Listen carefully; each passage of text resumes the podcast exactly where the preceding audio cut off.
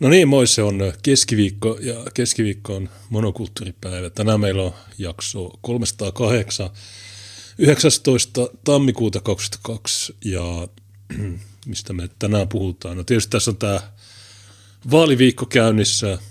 Eilen ennakkoäänestys päättyy. Viimeinen mahdollisuus äänestää aluevaaleissa on sunnuntaina.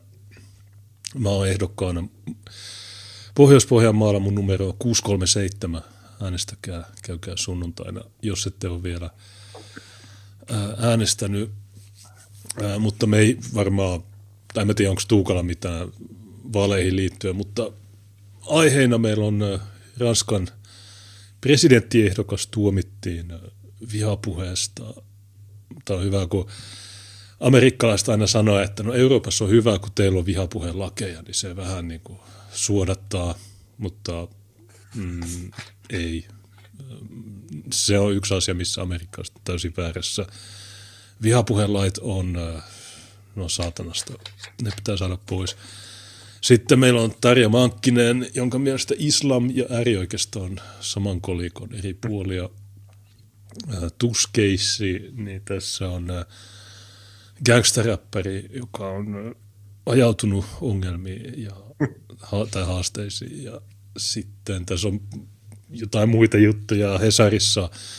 Siivousalalla on huomattu, että siellä on äh, ihmiskauppaa ja tämmöistä kaksi biologista sukupuolta äh, kohu ja sitten Italiasta jotain. Mitäs näissä, mitäs sä oot äh, tämän viikon ajan tehnyt? Mä, niin mä olin, mä olin viime no. keskiviikon jälkeen, niin mä olin yhdessä vaalipaneelissa, etno-vaalipaneeli, mutta ne bännäs mut Mä en sanonut mitään ja tuli, mutta on bännätty joka paikasta.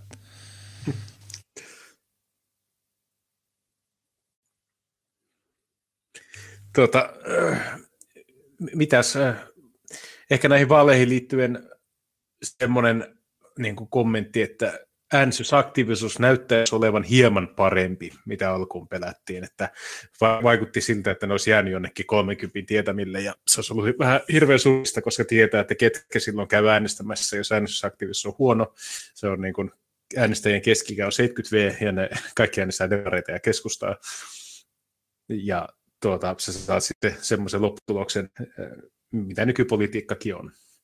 Et sinänsä harmi, että ne on niin tekniset vaalit, ja, joka pitää sisällään semmoisia aiheita, joista on hankala öyhyttää.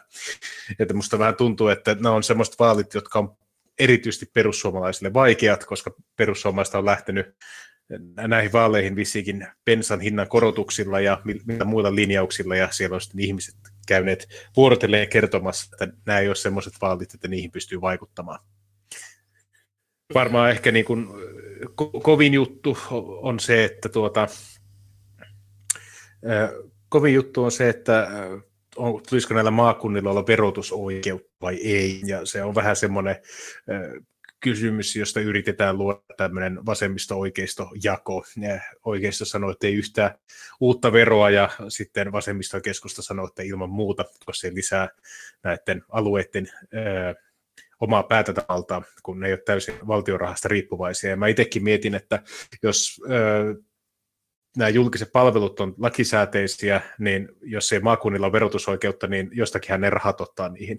Että onko sitä mitään merkitystä, että kerääkö se maakunta ne verot ja tekee ne palvelut, vai kierrätetäänkö se kaikki valtion kautta? Niin, se on, ei se nyt teknisesti, mutta se ongelma tietysti on, että, että jos näillä annetaan se verotusoikeus, niin siltikään ne ei saa sitä päätäntävaltaa, joten se joka tapauksessa menee huonosti. Tuossa eilen Ylellä oli chatti, jossa puhuttiin siitä, että pitääkö Pohjois-Pohjanmaalla olla huumeiden käyttöhuoneita, niin mä sanoin, että miksi ei, mutta kaikki muut ehdokkaat oli, että no ensin pitää katsoa, että mitä eduskunta päättää. Ja sitten jos eduskunta päättää, niin sitten meidän pitää miettiä sitä. Mutta ne ei voinut suhtautua siihen kysymykseen, että okei, oletetaan, että se on laillista, niin pitää, että siinä kontekstissa vastatkaa. Että sä näet heti, että minkälaisia, minkälaista, ähm, no, ne, ne ei halua kertoa niiden kantoja näissä, että todella varovaista, varovaista keskustelua.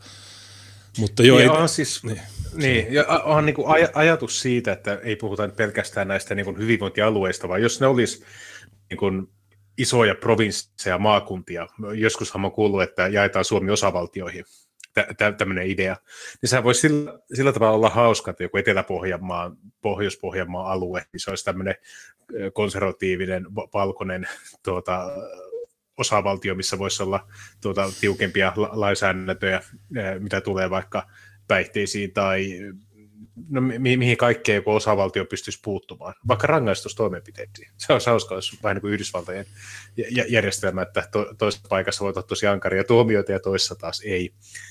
Ja sitten katsoa, että miten ne niin kuin osavaltiot jakaantuisi sillä tavalla, että Etelä-Suomi olisi tietenkin samanlainen, mitä Kalifornia, tämä niin kuin pääkaupunkiseutu, ja sitten olisi konservatiivisia alueita, joissa olisi hauska niin kuin nähdä, että miten ne niin kuin, valitsisi kaksi eri tietä, niin kuin, että, että mihin ne pyrkisivät ne osavaltiot.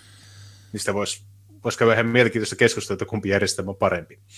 Niin, niin kun tällä hetkellä niin ainoa vaikutus asuinpaikalla on sun kuntaveroprosentti. On tietysti niin kuin, no, on pieniä eroja, muitakin eroja, mutta okei. Niin joo, pensan hinnasta ei äänestetä, mutta ei myöskään Natosta. Jostain syystä nyt, no, koska pensa, aluevaaleissa ei päätetä pensan hinnasta, niin ne on päättänyt keskustella Natosta. En tiedä ää, miksi, mutta sinimusta liike oli ottanut nyt kantaa NATOon. Miten tämä homma toimii?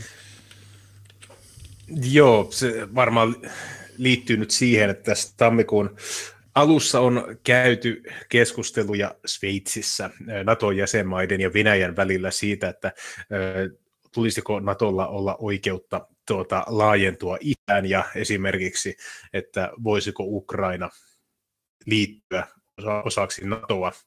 Ja Venäjä on taas painostanut, että NATOn ei tulisi edetä yhtään lähemmäs Venäjän rajaa, ja tuota, että se on valmis toimenpiteisiin sen varmistamiseksi.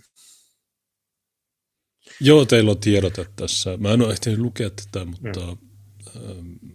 no, mielestäni itsenäinen Suomi on teidän kanta. Kyllä se on, koska siis äh, tämä keskustelu pomppaa aina esiin silloin, kun Venäjä tekee jotain, ja se vaikka niin kuin, äh, on mitä tahansa mieltä siitä maasta, niin varmaan kaikki on samaa mieltä, että se pelaa hieman eri säännöillä, mitä läntinen Eurooppa. Että se on, se on sellainen valtio, mikä pystyy käytännössä kadottamaan oppositiojohtajiaan, eikä kukaan vingu siitä, että ne katoaa jonnekin, tai kukaan ei uskalla vinkua. Että siinä joku, joku semmoinen tuota, tietty aasialainen niin kuin mentaliteetti, mikä sillä on edelleen, tai tämmöinen Neuvostoliitosta peritty, että joskus tapahtuu vain pahoja asioita, on parempi olla hiljaa ja katsoa muualle. Se on vähän sen kaltainen valtio. Niin sitten länsi on aina ihan paniikissa, jos se yrittää tehdä neuvotteluja, koska tuota, lännellähän ei ole käytännössä omaa asepuolustusta, vaan se nojaa täysin NATO-järjestelmiin jos miettii jotain Saksaa tai tämmöisiä, jotka on isoja talouksia, niin niillä on käytännössä hyvin pienet omat puolustusvoimat. Niin, ja sitten Euroopan unioni, joka pitäisi olla tämä niin kuin poliittinen tuota, ke- keskusjohtoinen supervalta, niin se joutuu jatkuvasti konsultoimaan NATOa näissä turvallisuuspoliittisissa kysymyksissä, koska sillä ei ole omaa armeijaa. Niin se vaan osoittaa sen, että vaikka Euroopan unioni olisi taloudeltaan paljon laajempi ja isompi kuin Venäjä, niin se voi olla täysin hampaaton se edessä. No, jos sä vastustat NATOa, niin eikö sä pelkää, että sut leimataan äh, putinistiksi niin kuin VKK? Meillä on paljon hehkutettu no, VKK, niin. että VKK-listoilla kaikki pääsis läpi, mutta... on, on kuullut. mutta, mutta niillä on vähän, niin kuin VKK niin kuin konsepti on ihan mielenkiintoinen, että sä yhdistät kaikki suvakit, rasistit ja, ja sulla on ihmisiä, jotka haluaa lisätä rahaa turvapaikanhakijoille ja sitten sulla on toisia, jotka haluaa kuolemanpartioita turvapaikanhakijoille, niin se mm. voi olla aika mielenkiintoinen valtuustoryhmä sitten.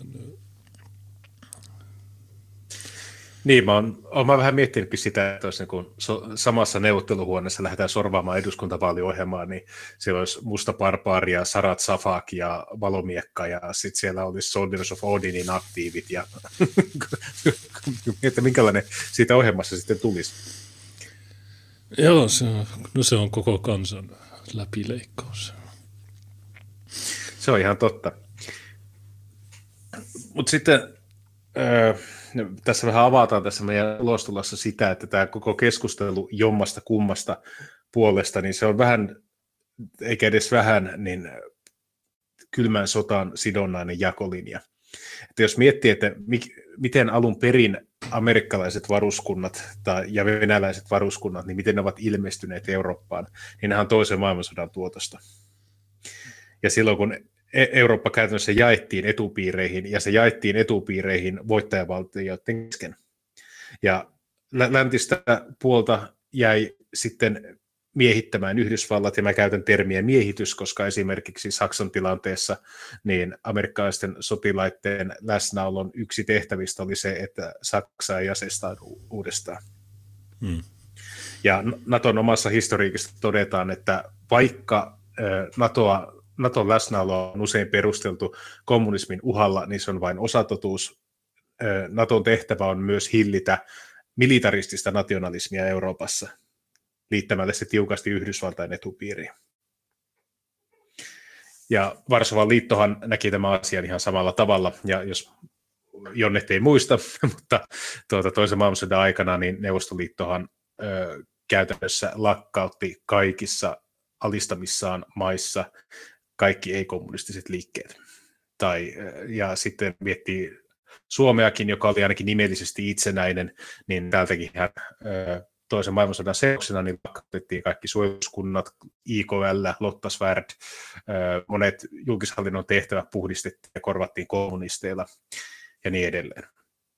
Ja niin tämä jakolinja sitten nykyään, että okei, oot tänne idän puolella, niin se on siinä mielessä harmillinen, koska kumpikaan niistä osapuolista ei suhtaudu nationalismiin mitenkään myötämielisesti, vaikka valkoisen nationalismiin.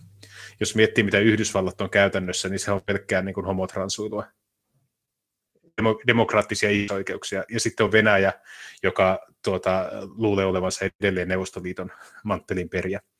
Ja yksi, tämä on hauska tämä konflikti, mikä nyt Ukrainan rajalla on, niin Venäjä on muun muassa julistanut, että Ukrainan hallinto on natsihallinto. Eli siis äh, pienet tekijät, tämmöiset broke, niin vastustaa natsipassia, mutta se, että sä vastustat natsihallintoa, niin se on paljon kovempi juttu. Joo, kaikki on natseja. Se on... Niin on muakin sanonut, ja oikeuden mukaan mä olen, niin ehkä Ukraina on provosoinut ja korkeimman oikeuden näkökulmasta se on ihan oikeutettua kutsua heitä natseiksi. Mm.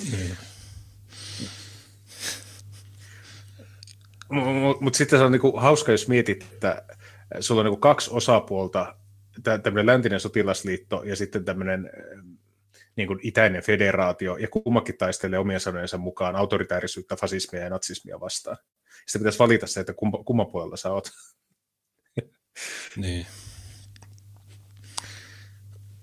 No. Ja, ja, totta kai mä, ja totta kai mä ymmärrän sen, että me ollaan pieni maa, niin me ei voida tehdä suoraan semmoisia julistuksia, että okei, me lähdet tähän leikkiin, vaan mä oon tolkun ihminen ja vedän siitä välistä. Mutta se on kuitenkin siis se, että jos täysin vapaat kädet ja saisi päättää, että minkälainen olisi ideaali, ja, ideaali niin kuin maailmanjärjestys, niin mä oon siinä saksalaisille antamassani haastattelussa ja myös tässä ulostulossa avannut sitä, että semmoinen unelmien Eurooppa olisi vähän tämmöistä Puolan tai Unkarin kaltaisten kansallisten hallintojen muodostama suhteellisen löyhä, mutta päättäväinen sotilasliitto, joka tuottaa itse omat aseensa ja valvoo yhdessä omia rajojaan ja estää ruskean massan saapumisen Eurooppaan.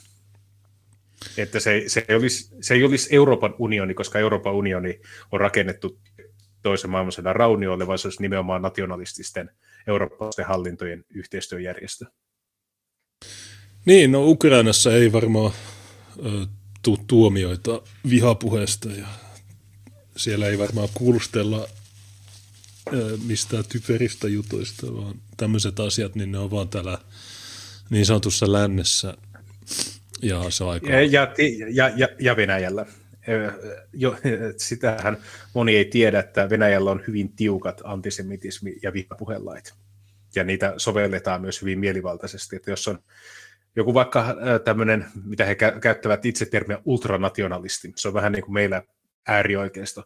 Eli jos olet sitä mieltä, hei hetkinen, että eikö niin kuin Venäjän, Venäjä tulisi asuttaa venäläiset, niin sitten sä oot ultranationalisti. Joo, mutta mä en usko, että jos mä olisin Venäjällä, niin en mä usko, että mua kuulusteltaisiin yhtä paljon kuin Suomessa. En, en mitenkään usko, niin, että niin. Ne, ne kytät vaan heittää sinne ilmoitukset roskiin, kun siis nämä, näiden suvakien tekemät nämä ilmoitukset, niin ne on sitä tasoa, että, meillä on jotain ihan muita juttuja tässä tutkittavana.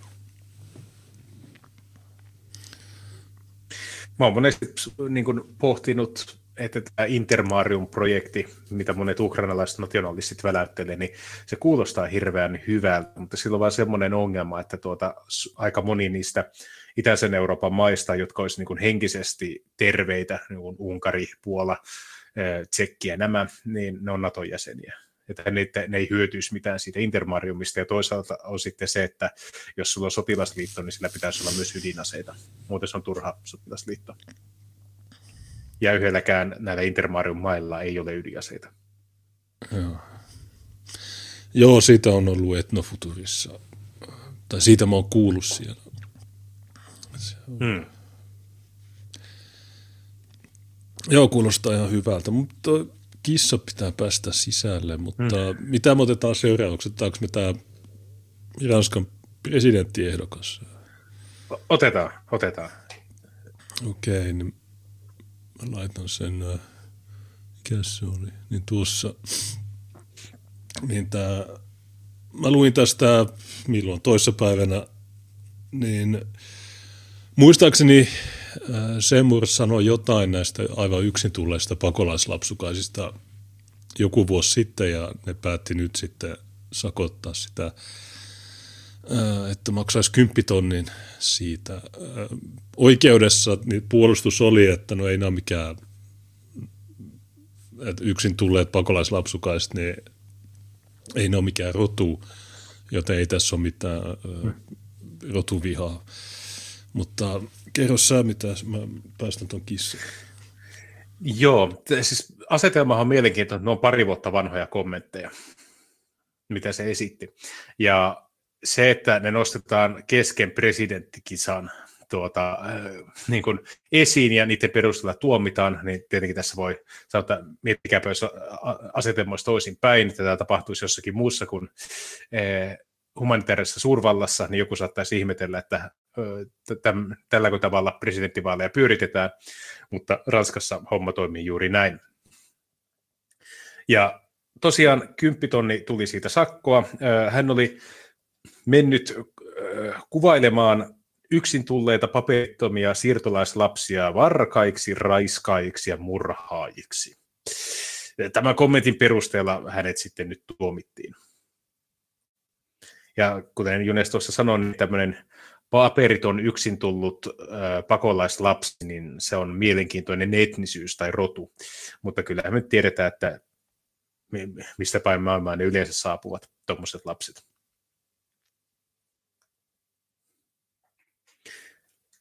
Otetaan Junesta pieni hetki.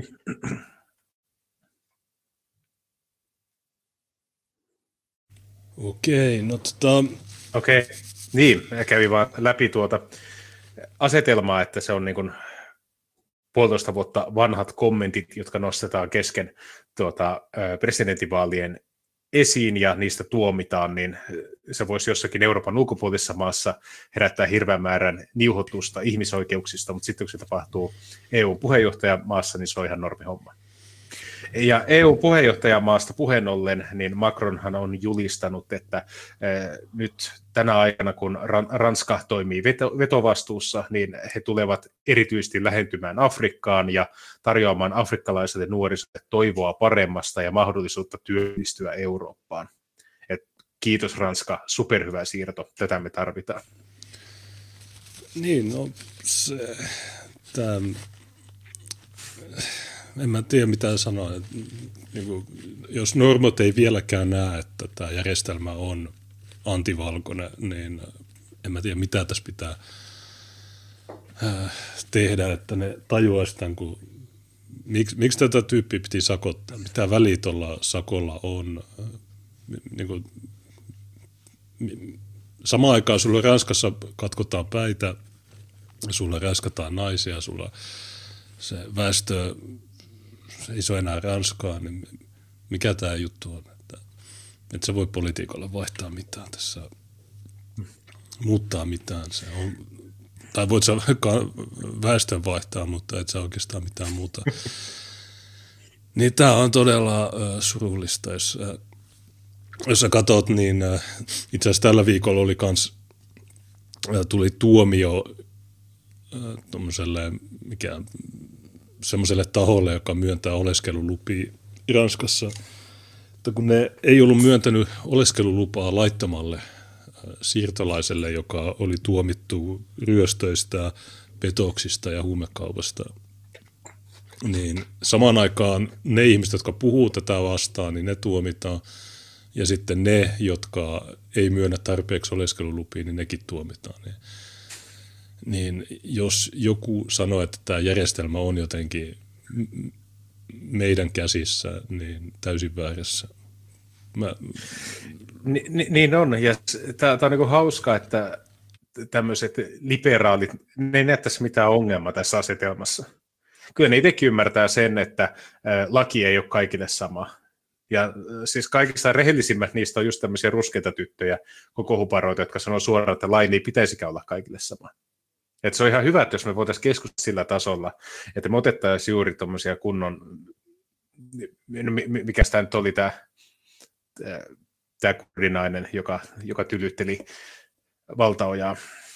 Renat. Re, niin, Renas.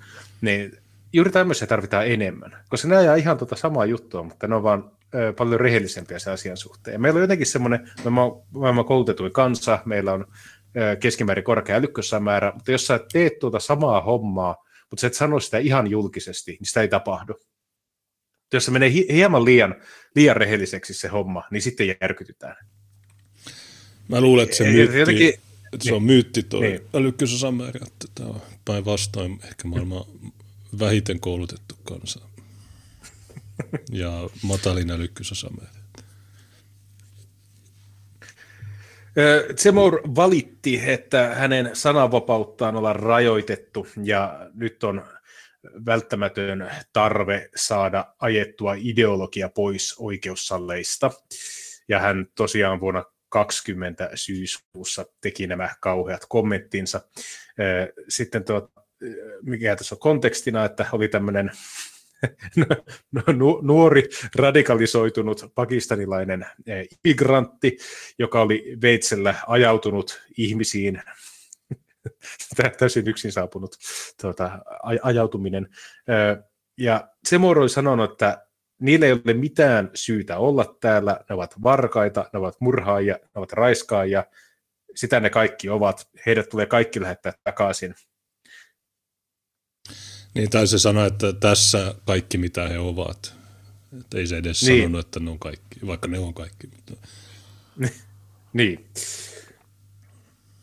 Okei, tämä on vähän niin kuin semmoinen, että jos sä kuvailisit Turun terroriiskun tekijää, että okei, tällä ei ole mitään asiaa olla täällä, ne on kaikki tämmöisiä, nämä pitää lähettää vittuun täältä, niin se, se on niin kuin, voisi sanoa, että normaali reaktio tuommoiseen tilanteeseen, mutta sitten tuolla, niin aha, okei, tämä on kymppitonni homma. Sun pitää sanoa, että kaikkien pitää tulla tänne puukottelemaan. Ja tässä syyttäjät väittää, että tämä oli ihan hirveätä ja ylittää sananvapauden rajat, mutta mieti syyttäjiä, että, että sulla on olemassa tuommoisia ihmisiä. Mun mielestä tuommoista, niin kuin, en mä tiedä mitä voi sanoa, mutta niin kuin, ei ne ole ihmisiä, nuo syyttäjät. Niin. Että Miten sä neuvottelet tuommoisen kanssa? Tai jos sä olet itse tuossa syytetty, että okei, sä oot sitä mieltä, että pakistanilaiset ei saa puukottaa ranskalaisia, okei, tuota, myönnäkö syyllisyytesi, niin miten voi olettaa, että kansallismielinen ihminen niin kokee lojaliteettia tuommoista järjestelmää tai tuommoista hallintoa kohtaan? Missä vaiheessa tulee se raja vastaan, jolloin tuleekin, että me ei enää puolusteta Ranskaa niin kuin ulkopuoliselta uhalta, vaan tulee se vaihe, että alkaa näkemään, että Ranska itsessä on uhka ranskalaisille. Niin, tämä, takaa. Joo, tämä on no se sama juttu kuin, että jos mä sanoin, että Suomi on maailman paskin maa, niin sitten tulee näitä, näitä botteja sanomaan, että ahaa, eli miksi sä vihaat Suomea? Niin, no koska, koska tämä järjestelmä on täysin paskaa ja ihmiset ei tajua sitä. Niin äh, tässä on tämä, että patriotit on sitä mieltä, että valtio on aina oikeassa ja sitten taas me ollaan sitä mieltä, että ei päinvastoin. Niin, ähm, niin tämmöinen juttu, ja vaikka tässä on yritetty nyt vuosikausia selittää, niin se ei siltikään äh, me perille. Ja Kalluppien perusteella niin tämä olisi tulossa toisena, tämä se Moore Macronia vastaan. Eli näyttää siltä, että Le Pen on tippumassa kisoista pois. Niin, se on ollut aika hiljainen toi, että tämä Semmur, niin sentään se aiheuttaa kohuja. Niin. Mutta niin tässä, on kans, tässä mainitaan tämä, että kun pitäisi saada 500 allekirjoitusta, ähm, mutta sulla on tämmöinen ongelma, että että yleensä ne on näitä kaupunkien tai kylien kaupunginjohtajia, joilta kysytään ne nimet, mutta on käynyt ilmi, että kaikki ei välttämättä uskalla allekirjoittaa Semurin tai Löpenin näitä ehdokkuuksia, niin se ei edes välttämättä edes pääse tuonne ehdokkaaksi, koska se on vähän sama juttu kuin Suomessa, että jos sä niin kannatat jotain, niin sitten sun auto poltetaan ja sä saat potkut, niin niin äh, tämä järjestelmä on tosi hieno. Niin, ja periaatteessa tuo olisi varmaan kierrettävissä sillä, että sulla olisi oma puolue ja se olisi paikallisvaaleissa saanut tyyppi läpi, niin nehän tuon allekirjoittaisi. Mutta jos olet juuri tämmöinen julkisuuden hahmo, niin sunhan pitää vähän niin kuin luottaa siihen, että siellä löytyy tukea, vaikka se ei olekaan sun omaa porukkaa. Niin ja no perinteisesti käsittääkseni tämä on ollut semmoinen muodollisuus, että, että joo, totta kai allekirjoitetaan jonkun, vaikka ei kannattaisi, niin silti voi allekirjoittaa sen, jotta demokratia toteutuisi, mutta nykyään kun on äärioikeisto, niin sitten kaikki keinot on sallittu, että niille ei saa antaa sitä valtaa ja niiden ehdokkuudet pitää mm, estää keino, millä tahansa keinoin. Tämä tuomio ei millään tavoin muuta se Muurin toimintaa. Vuosien aikana hän on ollut tusinassa vastaavassa oikeusjutussa. Jotkut hän on voittanut, jotkut hän on hävinnyt. Ja tuota, hänen väitteensä siitä, että häntä vainotaan vasemmistolaisen oikeuslaitoksen toimesta, on nyt niin kuin hyvin, hyvin perusteltu tämän tuomion jälkeen. Ja mulla on ihan sama, että mä, kuulu, mä olen Suomen kuulustelluin mies, että Jep. ihan selvästi ei löydy Suomesta yhtäkään ihmistä, jota kuulusteltaisiin enemmän kuin mua, mikä on aika hauska, hauska idea. Onko se semmoinen Suomen se muur? No, niin, no näköjään. Mutta sen tämä Ranskassakaan ei ole niin typerä juttu, tai siis typerä meininki kuin Suomessa vaikka tuo näyttää naurettavalta, mutta Suomessa tulisi ihan samat sakot. Että, että joo, sä, niissä niin kuin Peltokangas, nyt Räsänen ensi maanantaina ja niin edelleen. Niin mitä juttuja ne on? Miksi ne Suomen syyttäjät haluaa tuomita nämä ihmiset? Niin kuin ei mitään. Niin. hän, hän väittää tai hän toteaa, hän sanoo, että julkisesti rahoitetut antirasistijärjestöt auttaa sorvaamaan näitä vihapuhelakeja läpi, ja sitten ne, niiden perusteella aloitetaan sitten rikosoikeudellisia toimenpiteitä semmoisia tuota, ihmisiä vastaan, jotka ovat tämän sallitun puheen rajat ylittäneet, eli toisin sanoen näistä poistusryhmistä on tullut lainsäätäjiä ja syyttäjiä samanaikaisesti, ja tuohon pitää varmasti täysin paikkaansa. Niin, tai tässä... Onhan meilläkin, ne onhan meilläkin näitä rasismirikoslakiin ja muita hankkeita ollut vuosien aikana. Niin, tai siis teknisestihän tuossa ei niin kuin mitään uusia vihapuhelakeja käsittääkseni ole, vaan tässä niin kuin nämä ryhmät niin hyödyntää niitä uusilla tavoilla. Mm. Vähän sama juttu kuin tässä Räsäsen keississä, että nyt yhtäkkiä kansaryhmänä onkin humot, niin mm. sitä koko ajan laajennetaan sitä, että yksin tull- no grooming-jengitkin on Suomessa kansaryhmä, niin Kyllä. Niin tota, äh, mikä tahansa voidaan laskea kansaryhmäksi. Paitsi fasistit, paitsi niin kuin kaikki mikä on suvakeille ok, niin, niin niitä, saa, niitä saa vaikka tappaa, ei tule tuomiota. Saa lyödä pyörälukolla, saa tehdä mitään vaan, mutta sitten nämä toiset, niin niistä ei saisi puhua. Niitä on tietysti mielenkiintoinen asetelma. Ja tässä pohditaan tässä jutussa, että riittääkö tämä tuomio lisäämään sen muurin kannatusta, että kuulemma alkuun Kallupeissa oli kovakin suosio, mutta nyt se on hieman tasottunut, että se ei ollutkaan, että jos pyöritti lähes 20 prosentissa aiemmin, niin nyt se on approx 11 prosenttia. Mä en tiedä, kuinka monta ehdokasta siellä on, että on tuo iso juttu, mutta eikö yleensä niin kuin ensimmäisellä kierroksella joku Macronin kannatus on 30 jotain tämmöistä. Eikö, Ranskassa toimii aina niin, että siellä on joku, mitä kaikki inhoaa, mutta kunhan se ei ole Lepen. Ja sitten kaikki liittoutuu sen niin inhokin kanssa ihan vaan, että Lepen ei voittaisi. että, se on, että se on ihan sama, että onko oikeisto vai vasemmisto kyseessä, että ne menee aina yhteen. Joo, se on aina ollut näin. Tuo 11 niin kuulostaa aika pieneltä, että se on, se on ollut mun mielestä 17 tai 18.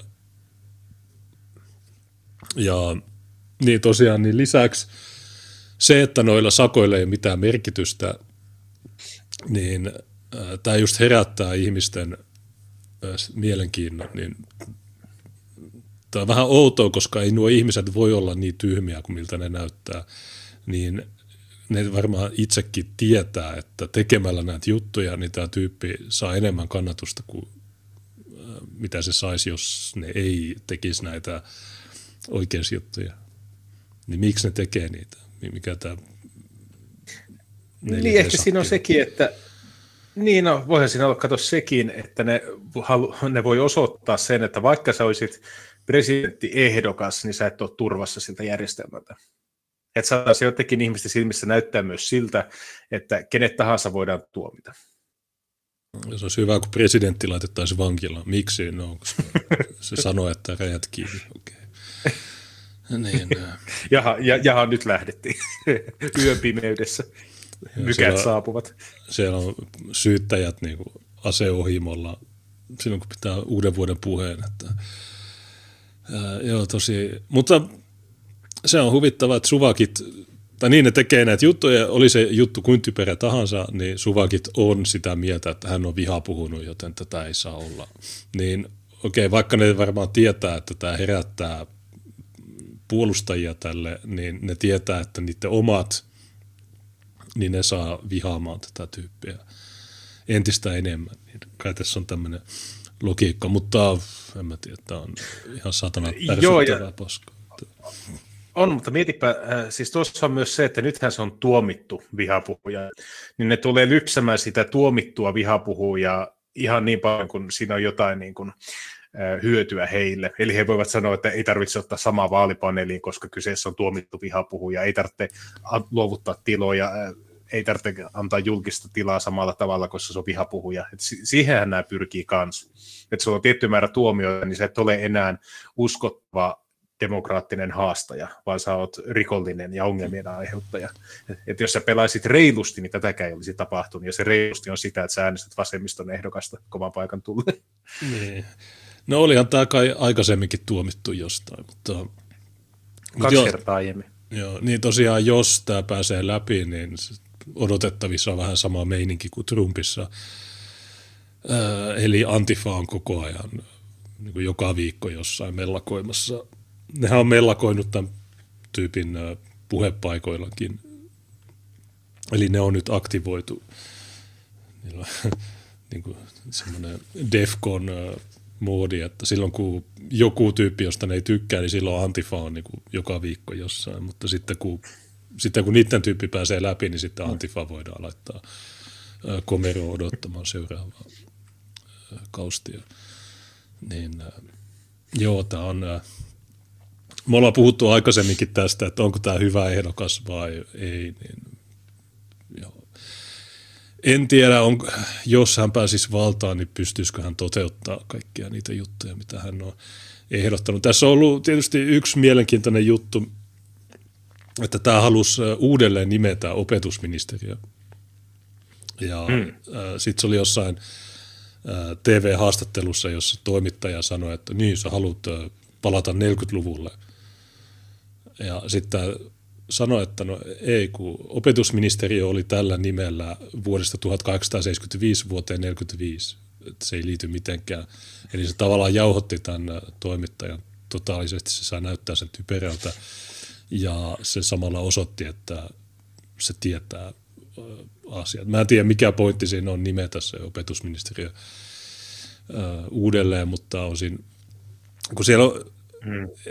niin kuin, kuten Suomessa, niin sielläkin on huomattu, että opetus ei ole neutraalia, vaan se on semmoista LGBT, globohomopaskaa ja, ja siitä haluttaisiin päästä irti, niin tämä on ollut yksi toimenpide, eli nimetään se, palataan johonkin entiseen nimeen. Mutta sitten sitä on syytetty, että niitä on niin toisen maailmansodan aikana ja bla bla bla, mutta Mm. Ja, mehän, ja mehän ollaan käyty aiemmissa lähetyksissä läpi myös sitä, että onko tämmöinen hieman Trumpimainen kaveri, niin onko se riittävä? Onko tämä semmoinen, josta kannattaa oikeasti innostaa? Koska jos tuossa olisi vanhempi Lepeen, isä Lepeen olisi tuossa, ja se olisi toisena kallupeissa, niin olisi ihan helvetin siistiä. Tiedätkö? Että niin. se olisi tosi, tosi vanhan liiton mustapaita, jolla olisi nyt aivan älyttön kallup-kannatus niin tulisi semmoinen olo, että, että ihmiset voi, saattaa ihan oikeasti herätä, että tämä voi olla ihan oikeasti mahdollista. Mutta sitten se on vähän semmoinen, että se on niin kuin täydellinen liskojäpä, joka haluaa Afrikan, Afrikan Eurooppaan, ja sitten se on semmoinen kaveri, jolla on muutamia ihan hyviä, hyviä otteita, selvästi se on paras noista, en mä sitä sano, mutta jolla on semmoisia ihan hyviä otteita, mutta joka ei sano suoraan, että mä lähettää ihmisiä vittuun tältä. Koska se on se, niin kuin, miten voisi sanoa, se Rupikon joki, joka siellä pitäisi ylittää. Että se olisi ehdokas, joka sanoo, että jos mä nousen valtaan, niin nämä lähtee vittuun. Mutta sitä, sitä, kun sitä ei uskalleta tehdä, niin sulla on periaatteessa kaksi ehdokasta, jotka molemmat hyväksyy sen vieraan aineksen läsnäolon. Toinen haluaa sitä lisää ja toinen tietää, että se ei voi sille mitään. Niin se vähän niin kuin vie sen niin kuin halun äänestää kokonaan pois, tai halun kiinnostua edes koko toimituksesta. Joo, tuossa on kyllä, tota, kyllä vaatii paljon toimenpiteitä ja räjyjä toimenpiteitä, että, että Ranska voidaan pelastaa. Ei se millään nimenmuutoksella korjaannu. Tässähän nytkin no on ei, menossa tämmöinen niin, kausti, jossa, jossa opettajat on taas islamistien hampaissa, kun mitä muutama opettaja on taas maalitettu siitä, että ne opettaa väärällä tavalla niitä syytetään rasismista ja islamofobiasta ja siellä on opettajia, jotka eroaa, koska on liian väkivaltaista. Ja se ei ole pelkkää jengiväkivaltaa, mitä se on aina ollut, vaan sitä, että siihen sekoittuu islamismia. Niin miten sä korjaat ton, että mitenkä? Ne, mm. ne, sulla on kokonaisia kaupunkeja, jotka pitäisi lähettää takaisin. Niin mielenkiintoista nähdä, että ne taitaa olla huhtikuussa ne niin. presidentinvaalit, niin niitä sitten mielenkiintoista seurata. On joo, mutta tosiaan se, mitä sanot, lähettää kokonaisia kaupunkeja takaisin, ja sitten niin kun me puhutaan tyyliin nel, neljännestä sukupolvesta. Että et sun pitää lähettää semmoisia ihmisiä pois sieltä, joiden vanhemmat ja joiden isovanhemmat on syntyneet siellä siinä maassa. Eli sulla pitää olla semmoinen kaveri, joka puhuu vain ja ainoastaan siitä, että sä oot väärää biologista materiaalia, sä et kuulu tänne. Että siinä mikään tämmöinen niin kuin, ö, kan, kansalaisuuslakiin tai tämmöiseen vetoaminen, niin se ei enää toimi. Että pitää olla just semmoinen tosi julma, julma se suhtautuminen. Mm. Jos, jos sille haluaa tehdä jotain. Se on tietenkin, että jos sen hyväksyy, että Ranskassa enää ei pysty palaamaan siihen tota, 40-50-luvun Ranskaan, niin okei. Mutta se on vähän sitten harmi, että ei, ei voi, koska Ranskakin voisi olla vähän mukavampi paikka. Se on paljon kulttuuria ja tuota, hienoja rakennuksia vastaavaa, mutta jos se näyttää yhdeltä isolta getolta kaikki suurkaupungit, niin se vie vähän niin kuin sen ma- maan loistoa tai historiallista loistoa lokaan. Niin, se pitäisi tietysti aloittaa siitä, että ensi rajat kiinni, että ei enää uusia, sitten poistetaan kaikki laittomat, sitten poistetaan kaikki rikolliset ja sitten... Se, niin kuin, kaikki lailliset. Niin, asteittain semmoinen, mutta jotta siihen pääsisi, niin tai siihen on aika paljon matkaa, että jos katsoo, ottaa huomioon sen, että mitkä ne keskustelupointit tällä hetkellä on, että jotta päästään sinne, niin ähm, joo, menee vielä, menee vielä hetki. Joo, pa- pari vaalia ehtii, ehtii olla välissä, niin kuin mitä tuommoista saattaa tapahtua. Joo. Okei, no mikä seuraavaksi sitten? Siivoton ala Hesarilta. Ja tota, nyt on, eh, me viimekin lähetyksessä käytiin työperäistä maahanmuuttoa läpi. Sitä on paljon niin kuin, keskusteltu myös aluevaalien aikana. Joidenkin mielestä olisi tosi hieno idea korvata kaikki suomalaiset työntekijät halpatyövoimalla, koska se on monikulttuuria ja se parantaa huoltosuhdetta. Niin välillä, huom, välillä jopa Hesari, Yle ja tämmöiset tekee hyviä juttuja. Öö, mehän ollaan käyty monokulttuurissakin läpi näitä tuota paperittomia siirtolaisten hyväksikäyttökeissejä aiemminkin, ja nyt Hesarit on tämmöinen kuin siivoton ala, eli se, että mitä siivoussektori todellisuudessa on isoissa kaupungeissa, jossa mamut tekevät sen työn. Niin, no tämä juttu, ja me, me oltaisiin voitu, tai me, me ennakoitiin tämä, että jos ne olisi meitä, niin, niin tätä ei olisi tapahtunut Eli joo, nämä samat Hesarit, jotka hehkutti sitä, että pitää tuoda näitä, niin sitten nyt ne valittaa siitä, että hei, mutta tämä ei ole kiva. Niin joo, hyvä, hyvä juttu, mutta mitä tälle tehdään? Ei mitään. Ensi vuonna tehdään uusi mm, artikkeli, niin. jossa on vieläkin ongelmia. Kiva, kun te loitte tämän ongelman. Niin, ja sitten muistelepa keskuskauppakamarikin, joka teki tämän ulostulon, että he, heidän selvityksen mukaan näin ja näin monta kymmentä prosenttia suomalaisista yrityksistä haluaa lisää ulkomaalaista työvoimaa, ja juuri nyt pitää tarvehankinnasta luopua, ja nyt on se aika. Ja se tämä kertoo ihan hyvin tämä juttu, että mitä se sitten voi olla käytännössä. Että kyllä ne tämmöisiä työntekijöitä haluaa. Aika moni firma, joka haluaa tehdä mahdollisimman hyvää voittoa keinolla millä hyvänsä, voisi sanoa, että tämä on hyvä järjestelmä, että me pyritetään kokonaisia teollisuuden aloja, jo, joita ei olisi olemassa ilman täysin epätoivoisia paperittomia ihmisiä. Niin, sun kannattaa mieluummin, jos sä Suomessa haluat niin, äh, tehdä jotain, niin sun kannattaa tehdä tätä, mutta jos sä puhut asiasta, niin sitten, ne, sitten sua kuulustellaan. Eikö tämä aika jännä?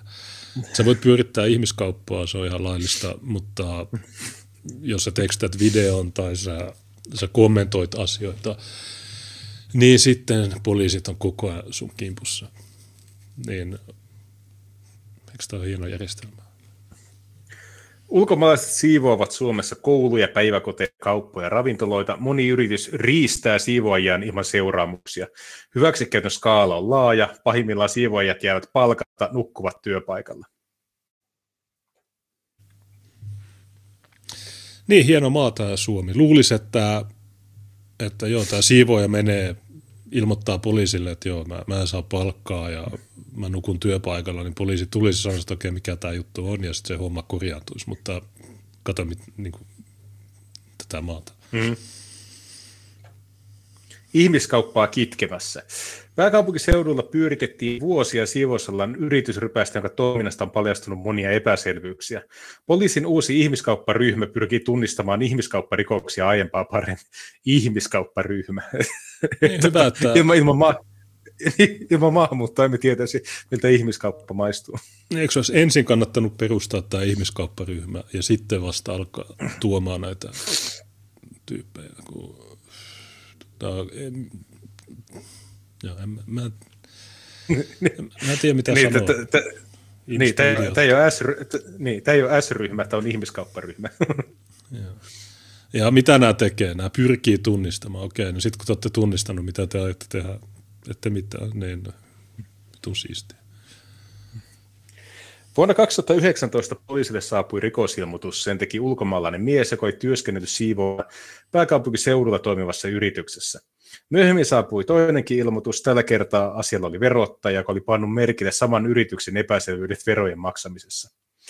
Näitä seurasi kourallinen uusia rikosilmoituksia siivousyrityksen entisiltä ja nykyisiltä työntekijöiltä. Ilmoituksia tehtiin useille poliisilaitoksille ympäri Uuttamaata ja Etelä-Suomea. Okay, no nyt, nyt kun on kulunut kolme vuotta, niin äh, mikä, äh, nyt, se on, nyt tutkinta on loppusuorilla, okay, vielä pari vuotta, niin voidaan antaa sakot jollekin homolle. Tosi toimiva maa. Todella. Kesti kuitenkin yli vuoden ennen kuin ilmoitusten välinen yhteys huomattiin. Sillä välin osa tutkinnoista oli ehditty poliisissa jo lopettaa. Okei, hyvin hoidettu. Nyt tutkinta on loppusuoralla. Poliisi epäilee viittä siivousalan yrityksen johtoasemassa ollutta lukuisista talousrikoksista, kiskonnan tapaista työsyrjinnästä. Tapaus oli ensimmäisen kerran esillä Hesarissa kesällä 20 julkaisussa jutussa, jossa kerrottiin useita työvoimaa riistävistä siivousalan yrityksistä. Tutkinnan alaisena olevien yritysten siivoojat ovat HSN tietojen mukaan siivoneet K-ryhmän marketteja pääkaupunkiseudulla sekä päiväkoteja Espoossa. Tapauksen tutkinnanjohtaja Pekka Hätösen mukaan tutkintaan liittyy yli 20 uhria, jotka ovat työskennelleet yrityksellä. No, miksi tässä ei kerrota Tänä näitä firmojen nimiä ja niitä henkilöitä? Ja niin. Eikö, eikö tämä niin. yhteiskunnallisesti merkittävää? Pitääkö muu etsiä nuo nimet vai? Jos mä kerron, niin no, tuleeko siitä rikosilmoitus? kun mä juttua pitemmälle, niin sua saattaa kiinnostaa nimet. Mutta se, mikä tässä on äh, mielenkiintoista, että tämä maalaa aina tämmöiset jutut tosi mielenkiintoisen kuvan Suomen pääkaupunkiseudusta. Että mä oon kuitenkin itse asunut suurimman osa elämästäni semmoisessa ympäristössä, missä kaikki työntekijät on suomalaisia. Ihan pussikuskit, suojat ja niin edelleen. Niin on suomalaisia, se on ollut ihan ok et, et, työhön ehkä, tai tämmöiseen suorittavaan työhön on suhtauduttu huomattavan paljon positiivisemmin, mitä tuolla pääkaupunkiseudulla, missä enemmän korostetaan nimenomaan menestymistä ja hyvätuloisuutta ja koulutusta ja niin edelleen. Niin siellä sitten elää kaksi maailmaa, että sulla on semmoinen Helsingin yliopiston tämmöiset hipsterihomot ja nenäringas feministit, ja sitten sulla on niinku se paperittomien ruskeiden niinku muuraisjoukko, joka tekee kaikki sellaiset duuni, mitä yliopistovassarit eivät ikinä suostuisi tekemään. Niin, ne sanoi, että haha, rasistit, miksi te ette, nämä työt ei kelpaa teille, te ette suostu ole ihmiskauppaan, niin hmm. miksi? Ei ihme, että me, me tarvitaan niin. nyt siivoja, koska nämä, nämä ei kelpaa teille rasisteille. Ja sitten itse tykitellään jossakin julkisen tai kolmannen sektorin julkisrahoitteisessa ihmisoikeusneuvostossa näitä, näitä ko- hmm. kovia kommentteja. Joo, tämä on todella hieno järjestelmä. Epäiltyjen toiminta näyttää ollen systemaattista. Kun yhteen yritykseen on kohdistunut epäilyjä taloussotkuista, yritys on asetettu konkurssin tilalle on perustettu uusi. Työntekijöille tämä on näkynyt vain yrityksen nimen muuttumisena paperilla. Yritysten siivoojiksi palkattiin kielitaidottomia turvattomassa asemassa olevia turvapaikanhakijoita. Epäilyllä oli poliisin mukaan kielellisiä ja kulttuurisia kontakteja, joiden kautta turvapaikanhakijoita värvättiin, eli ne oli itse mamuja. Niin tietysti, ja tästähän on se Oulun pizzamafia, se mikä Simsek, Mähän kävin katsomassa sen oikeudenkäyntiä, niin siinähän oli sama, sama juttu, että se, ei, ei kaikki sen työntekijät ollut vokeista, mutta se aina välillä kävi Vokista etsimässä uusia tyyppejä, niin nämä, nämä tekee tätä. Mutta hirveän hyvä semmoinen niin keskinäinen solidaarisuus, että okei, mulla on tämä Kelakoldi, äh, mun nimi on Mehmed, ja sitten mä katsoin, että okei, tuolla on niin kuin tosi hädänalaisia mehdejä, ja mä otan ne niin kuin orjeiksi omaa firmaa. Tiedätkö, kaverille ei jätetä asenne. Niin. Kunnollista palkkaa ei maksettu, siivojen työviikot venyvät usein kuusi tai seitsemän päiväisiksi, sairaslomia tai muitakaan lomia ei tunnettu. Okei, no hei, nämä on just niitä töitä, mitä Suomesta ei suostu tekemään. Joo, t- vuodesta 2017. No okei, nyt kun on mennyt viisi vuotta, niin onko mitään tapahtunut? Ilmeisesti ei. Aivan vuoden 2020 loppupuolella samaan aikaan, kun siivousyritysten tutkinta nyt eteenpäin, Suomeen perustettiin poliisin ensimmäinen valtakunnallinen erikoistunut tutkintaryhmä. Helsingin poliisin sijoitettu ryhmä on poliisin viime vuosien suurpanostus. Melkein yhteisö kuin vihapuhepoliisi. Yhteensä 19 hengen ryhmä perustettiin sisäministeriön lisärahoituksesta. Ryhmää vetää tutkinnanjohtajat Hannu Kortelainen ja Pekka Hätönen. No eikö tämä Hätönen ole se vihreä subakki, niin tuskin tulee mitään. Hmm. Mä en tiedä, mutta jotenkin kuvittelisin, että tämä on ehkä sen kaltainen äh, resurssi tai jaosto, mille voisi ehkä myöntääkin rahoitusta. Tällä työllä voi ihan oikeasti olla merkitystä, koska tämä, tämä vaikuttaa myös niin kuin, suomalaisten työmarkkinoihin. Koska jos niin kuin, me, meillä on t- tietyt työpaikat pyörii tämmöisellä orjatyöllä, niin sitä, niitä ei tee mitään muuta kuin paperittomat ihmiset. Että se niin kuin, rikkoo meidän oman järjestelmän, jossa suomalaiset tekevät itse työnsä. No, en mä usko, että tuolla on mitään vaikutusta mihinkään. Että ei ketään laiteta vankilaa, jos tulee maksuja, niin ei ne maksa niitä ja tilalle saadaan uudet pulvaan, että, tai ei välttämättä tarvi edes uusia, koska ei noita ihmisiä laiteta vankilaan, niin ei tossa, hmm. en usko, että täällä on yhtään mitään merkitystä muuta kuin, että ne tekee raportteja ja sitten välillä joku hes, kerran vuodessa tämmöinen ulin artikkeli Hesariin. Tämä on se ainoa mitään konkreettista hyötyä tästä ei varmastikaan tule. Voin olla väärässä, mutta harvoin on. Ryhmässä tutkitaan pääasiassa kaikkien haastavimpia laajamittaisia ihmiskaupparikoksia sekä niin lähirikoksia. Tänne on valittu haastavia, vielä tutkittavana olevia asioita, joita on tärkeää selvittää, vaikka osasta näkeekin, ettei niissä ole tarvittava verran näyttöä. Mutta ne ovat ilmiötasolla sellaisia, että niistä täytyy saada ymmärrystä. No miten ei ole näyttöä? Nämä tyypit, ne ei saa palkkaa, niin eikö siinä ole näyttöä? Että, tämä tyyppi on töissä, siis se siivoo, mutta se ei saa palkkaa. Niin eikö, tässä ole, niin eikö se näyttö ole tässä? Hmm. Erikoisryhmässä on lisäksi kolme keskusrikospoliisin sijoitettua tutkijaa.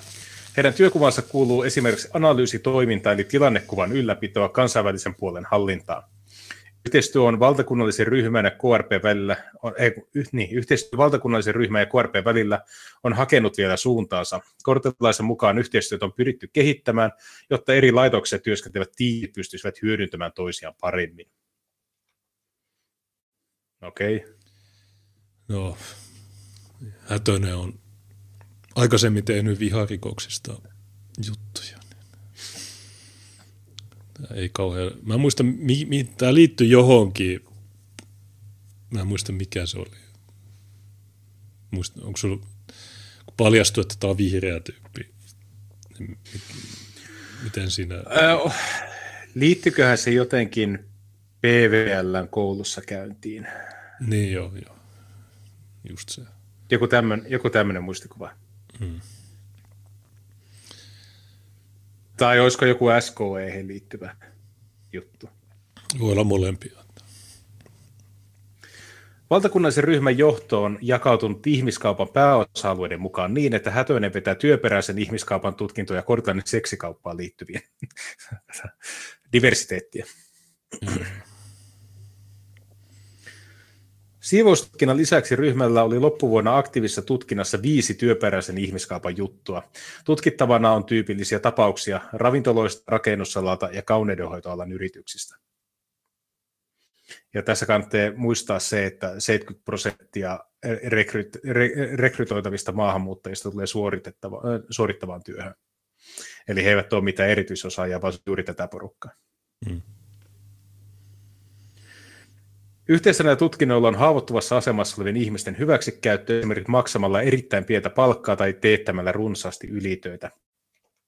Työperäisen ihmiskaupan tutkinnassa poliisi toimii aktiivisesti yhteistyössä muiden viranomaisten ja järjestökentän kanssa. Tutkittavia rikoksia tulee poliisin tieto esimerkiksi ihmiskaupan auttamisjärjestelmän ja rikosuhripäivystyksen kautta. Ensimmäisenä toimintavuotena ryhmän tekemä paljastava tutkinta on painottunut seksikaupan puolelle. Sieltä on Kortelaisen mukaan saatu myös tuloksia. Kortelaisen mukaan työ on pääosin netissä toimivien sivustoihin liittyvää tutkintaa. Verkossa on useita sivustoja, jotka ovat olemassa käytännössä pelkästään kaupallisen seksin välittämistä varten. Sivustot ovat hyvin samantyyppisiä kuin esimerkiksi seksipalveluja välittänyt sihteeriopisto, jonka Espanjan poliisi sulki vuonna 2019. Kortelaisen mukaan työtä on yhä priorisoitava, eikä esimerkiksi seksikaupan tutkinnassa ole nykyisillä resursseilla järkeä pyrkiä ottamaan kiinni seksinostajia. Ihan jokaisen perässä ei ole mahdollista juosta. Samalla työpanoksella voi paljastaa yhden seksinostajan tai 20 naista parittavan parittajan.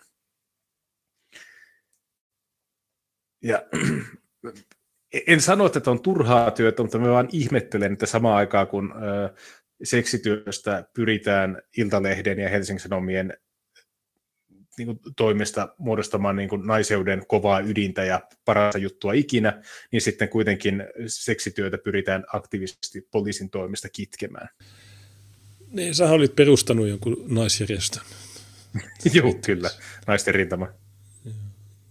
Se on aika hauskaa, että mitä, mitä siinä oli taas joku mieletön itku, että, että ne, se on väärä, väärä naisjärjestö, ne ei saa olla semmoisia. Niin, kun se on feministinen järjestö, joka ei ole transinklusiivinen ja ne vastustaa prostituutta. Niin. Niin se on sun perustama. Sä perustat puolueita, sä perustat naisjärjestöjä. Miten sä, sä oot joka paikassa? Aktiivinen kaveri. Mm. Mun mielestä OnlyFans pitäisi sulkea suoraan. Suomalaisista palvelimilta ei pitäisi edes päästä sille sivulle. Joo, se olisi myös hyvä se vituttaisi Isa Häkkistä ja kaikkia niitä partisaanin joulukalenterihahmoja. Niin. Kyllä. Yhtäkkiä vasemmiston tulet, tulot bluff romahtaisi. niin, sitten me voitettaisiin. Jos me, joku, jos me saataisiin se sivusto kiinni, niin sitten, sitten me voitettaisiin. Mutta teki, hei, teki olette saanut rahoitusta kielletyltä kirjoilta. Että, mm. aha, Kyllä. En, eli sä haluat aha. sulkea niiden sä haluat sulkea sun vihollisten rahahanat, mutta sä itse hyödyttää. Tämä ei ole, ei ole johdonmukaista.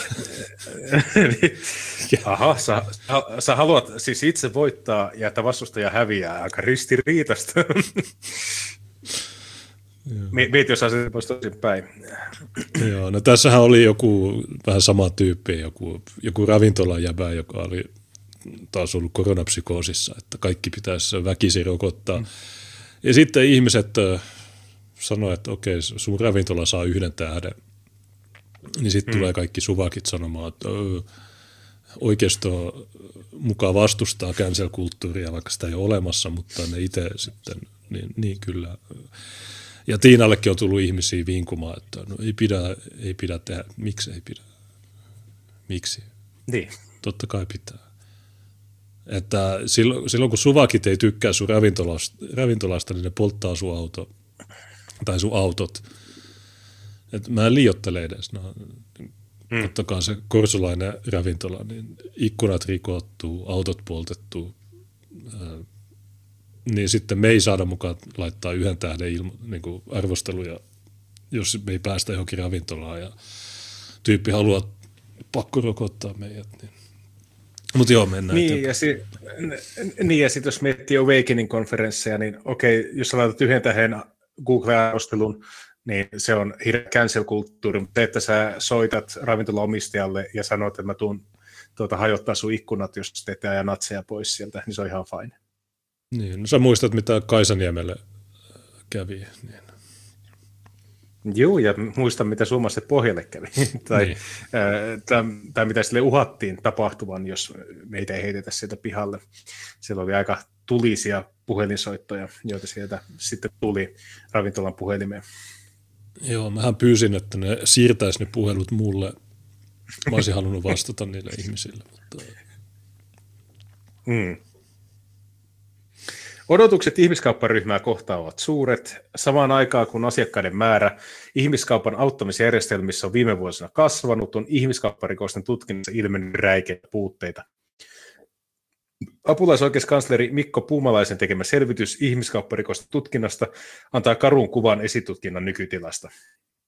Selvityksen mukaan tutkinnossa on tehty muun muassa laittomia tutkintojen lopetuspäätöksiä, tutkinnat ovat venyneet eivätkä rikosten uhrin oikeudet ole aina toteutuneet asianmukaisesti. Selvityksessä mainittiin myös valtakunnallinen ihmiskauppatyöryhmä. Puumalainen kehotti ryhmää kiinnittää huomiota useita vuosia kestäneeseen projektinimellä Nepal 2 kulkevan tutkintaa, joka tulisi hoitaa viipymättä. Voimme vaan arvata, että mistä tuo projektin nimi lähtöisin.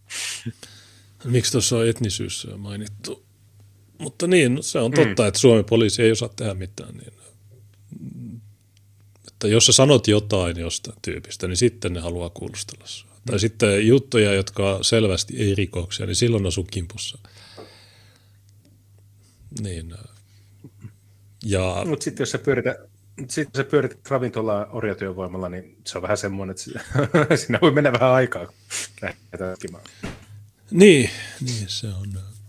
Mutta okei, okay, mistä tämä johtuu? No se johtuu siitä, että sinne poliisiksi on valkattu jotain idiootteja. Ei mistään muusta. Hmm. Poliisi kävi kyselemään suomeksi, että onko orja, ja sitten sanoi, Uu! ja sitten sanoi, että okei, okay, ei ole. Tullaan viiden vuoden päästä uudestaan. Joo, jos poliisi toi, että joo, no tosi hyviä ravintoloita. Että, että jos rajat olisi kiinni, niin ei jos ei jos tätä ravintolaa. Tämä Tandori-kana on ihan vitu hyvä. Sitten lähdetään pois. Joo, ei, ei ole lurjutta. Apulaisoikeuskansleri selvitys sai alkunsa HS viime vuonna julkaisemasta artikkelista, joka paljasti vakavia ongelmia poliisin ihmiskauppatutkinnoissa. Kritiikissä on hätöisen ja korttalaisen mukaan perää. Tämä on ongelma, joka on lähtenyt paisumaan ja nyt ollaan siinä pisteessä, että se on melkein hallitsematon. Aiemmin ei ole syystä tai toista toimittu poliisissa parhaalla mahdollisella tavalla, nyt tarvitsee toimia toisin. Eli tämä on selvästi ollut tämmöinen bisneksen ala, jonka olemassaolo tiedetään, mutta sitten ei välitetty. Niin, tämä hätöinen silti vihaa meitä enemmän kuin noita, noita orjuuttajia. Niin, ja, ja miettii, että johonkin viha, vihapuhetoimintaan, niin sä saat hirveät resurssit, koska se on yhteiskunnan suurin, suurin uhka. Mutta sitten, että sun omassa kaupungissa pyörii kokonaisia ravintoloita eh, tai rakennus, eh, niin kuin, rakennusmaita tai tämmöisiä, niin pelkästään tämmöisellä laittomalla työvoimalla, niin se on ihan Tai silleen, että no kyllähän tätä sattuu periaatteella. Mua on kuulusteltu enemmän mä oon ollut enemmän putkassa kuin kaikki nuo ihmiskauppiat yhteensä, niin eikö tämä, tämän pitäisi niinku herättää ehkä ihmiset, mutta ei, ei kukaan enää mitään ole. Hänen mukaansa ongelmat näkyvät erityisesti työperäisessä ihmiskaupassa, jonka tutkinta on jonoutunut vuodesta 2017 lähtien. Osaamisen puutetta on, se on pakko myöntää. Jos harvakseltaan eteen tulevat ihmiskaupparikokset ovat tutkittavana muiden vakavien rikosten joukossa, niin tutkinta ei muodostu samanlaista rutiinia ja varmuutta kuin esimerkiksi perinteisten väkivaltarikosten kohdalla. Kortelainen kuvailee. Tai, tai sitten vihapuherikosten. Niihin löytyy aina resursseja.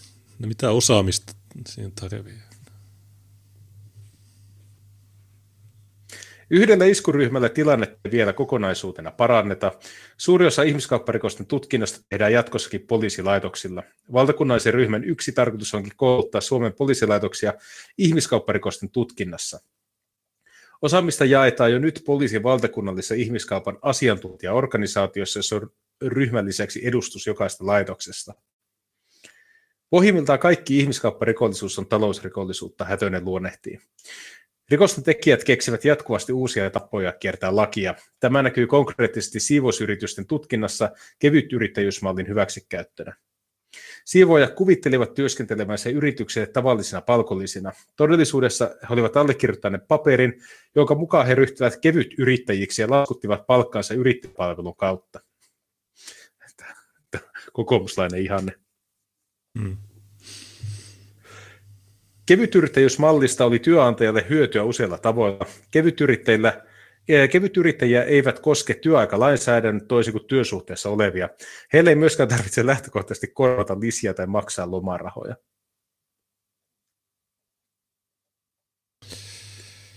Mieti mikä kilpailukyky. Kato, pitää purkaa säännöstelyä, että saada parempi tämmöinen yrittämisympäristö.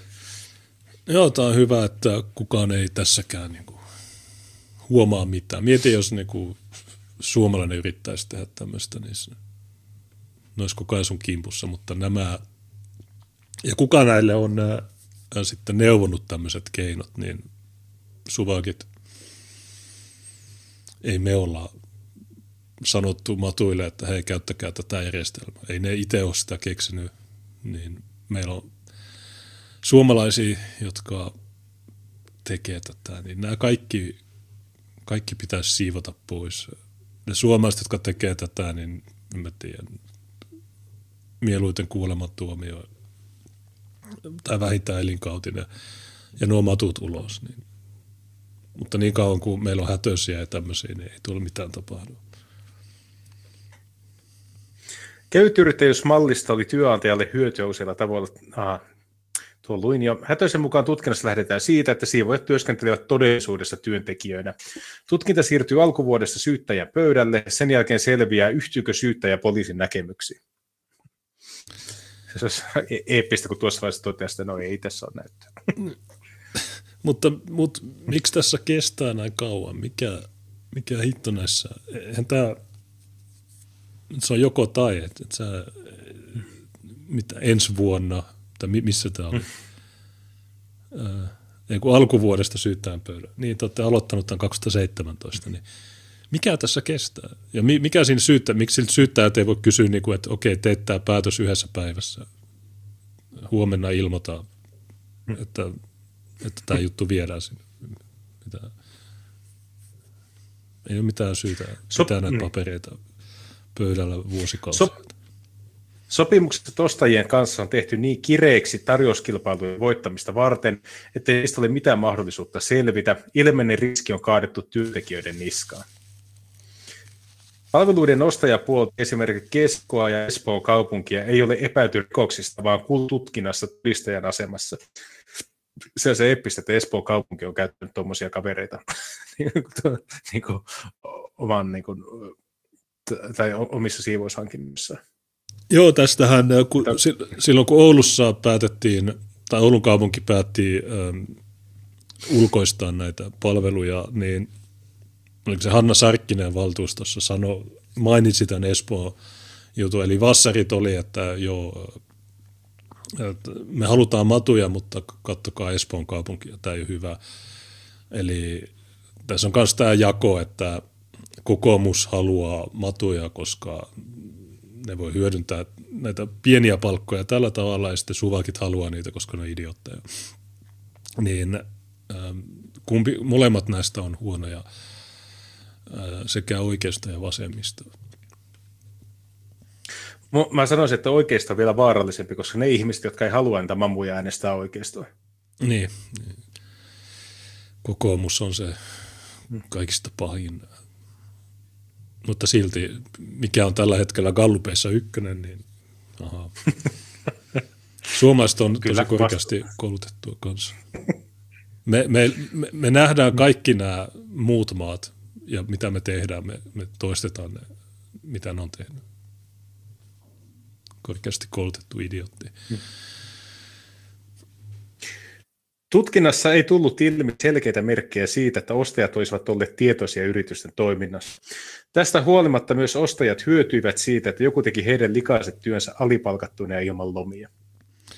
No niin, no, jos sä kysyt joltain Espoon virkamieheltä, että no tiesitkö että nämä on orja? Sot, en, okei, okay, kiitos. niin. kyllä, sä, kyllä sä tiesit. Kesko, säkin tiesit, te kaikki tiesitte tätä. Teidät pitäisi, ja, mutta se on niin. vaan, että jos niille soittaa, että hei, niin eihän se toimi, niin pitäisi laittaa putkaa viikoiksi ja sanoa, että niin. Vähän niin kuin, jos ne, jos ne suhtautuisi tähän ongelmaan niin kuin ne suhtautuu kankaanpää akselerationismiin tai PVL, hakaristeihin tai mihin tahansa, mm. niin silloin nämä asiat vois ehkä jotenkin toimia. Mutta toisaalta ei sekään riitä, koska ei ne koskaan laita ketään vankilaan. Paitsi minut. Niin. niin se, ei, ei niin. mun vangitseminen niin, tai mun kuulusteleminen, niin ei se, ei se oikein niin kuin, se ei edistä mitään, koska jos ne kerran katsoo nämä videot, niin miksi, mitä kuulusteltavaa niissä on? Että oletko sanonut näin? No joo, voin vahvistaa, että olen sanonut näin. Sä, sä kuulet oikein. Äh, niin, en tiedä mitä, mutta minkä teet? No, Sitten täällä tuota, on kommentteja mennään... täällä, mutta no Tämä on ihan superhuonoja tuota, otteita. Täällä todetaan, että suurin osa hyväksikäyttäjistä on suomalaisia ja tämmöiset uutiset ainoastaan lisää maahanmuuttovastaisuutta ja vyö. Joo. Mm-hmm.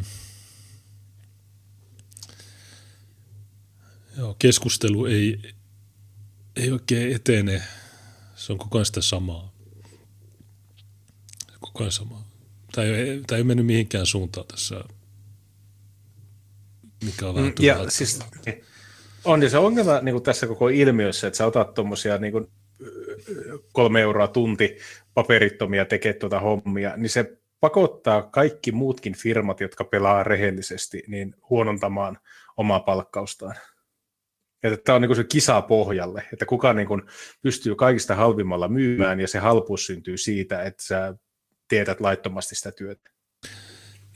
Niin, tosiaan, kun No.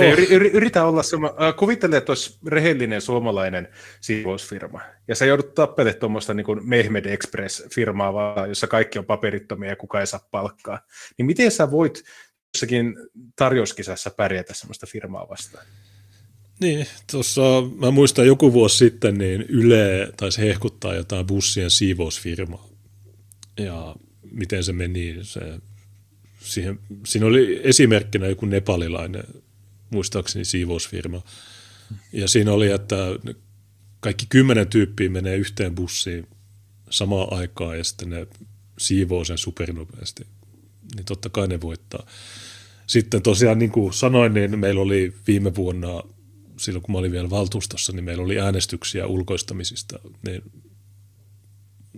niin siitä huolimatta, että me kerrottiin nämä kaikki jutut, niin silti ne äänesti sen puolesta, että, että Oulu ulkoistaisi näitä palveluja. Niin siellä oli persuja, jotka kannatti tätä. Ja miksi?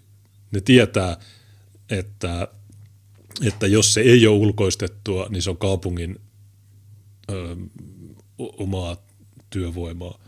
Ja kaupunki nyt tuskin rupeaa niin tekemään tämmöistä, niin siinä on se suoja. Kun taas jos kaupunki ostaa ne palvelut, niin sitten, sitten käy näin. Niin, mutta minkä teet, ei, ei asiat, niin kuin, ja nyt kun meillä on nämä aluevaalit, niin tämä on tietysti myös yksi, yksi iso aihe, että, että kun Mikko Kärnä haluaa Filippiineiltä näitä, niin Joo, varmasti haluaa, mutta, mutta minkälaista palkkaa ne saa? Ja miten sitten suomalaiset hoitajat joutuu semmoisessa tilanteessa, miten ne voi kilpailla? Ei oikeastaan mitenkään. Niin, ja se on mahtava tuoda niitä filippiiniläisiä sinne, kun ne suomalaiset työntekijät, jotka siellä vielä on, niin sen lisäksi ne tekee oman työnsä, niin ne myös sitten joutuu tekemään kaikkeensa estääkseen sen, että ne filippiiniläiset ei tee hoitoperheitä kielitaidottomuuden perusteella. Niin. Joo, tämä on. Hmm. Sitten oli kansanuutisten juttu. Tämä oli, mä olin ihan järkyttynyt, kun mä luin tämän. Mä en osannut arvata, että Suomessa on tämmöinen ongelma. Joo, eli onko tämä, eli, että nämä vihaa maahanmuuttajia nyt kansanuutisissa? Kyllä. Tämä saattaa olla semmoinen valkoisen kansan uutiset.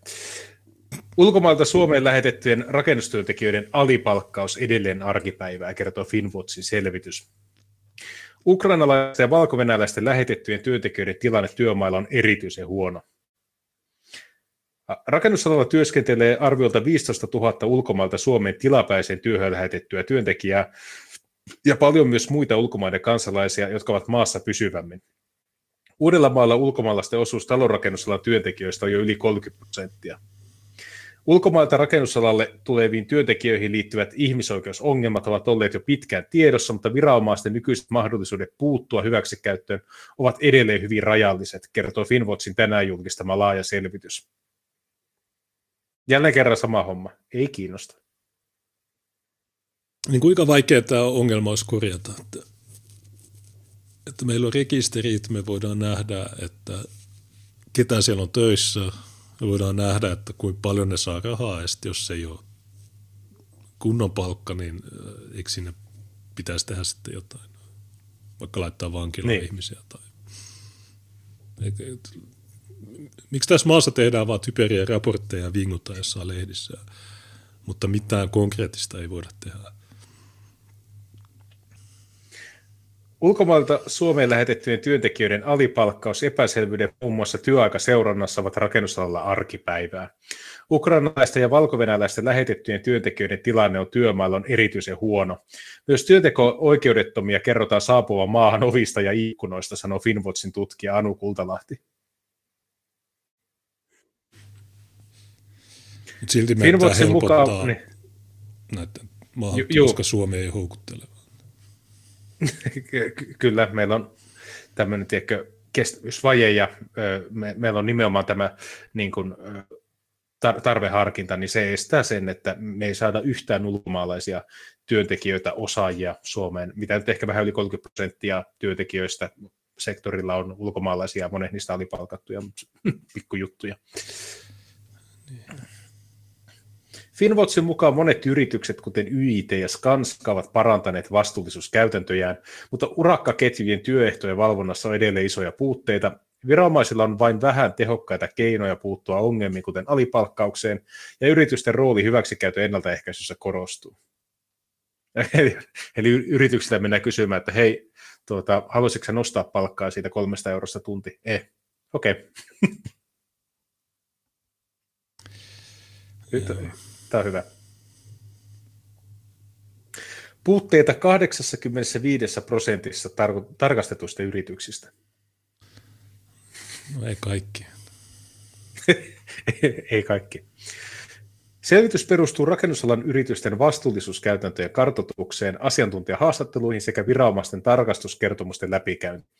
Aineiston perusteella esimerkiksi Etelä-Suomessa rakennusalalla puutteita palkkauksessa havaittiin ulkomailta Suomeen lähetettyjen työntekijöiden kohdalla 85 prosentissa tehdyistä tarkastuksista.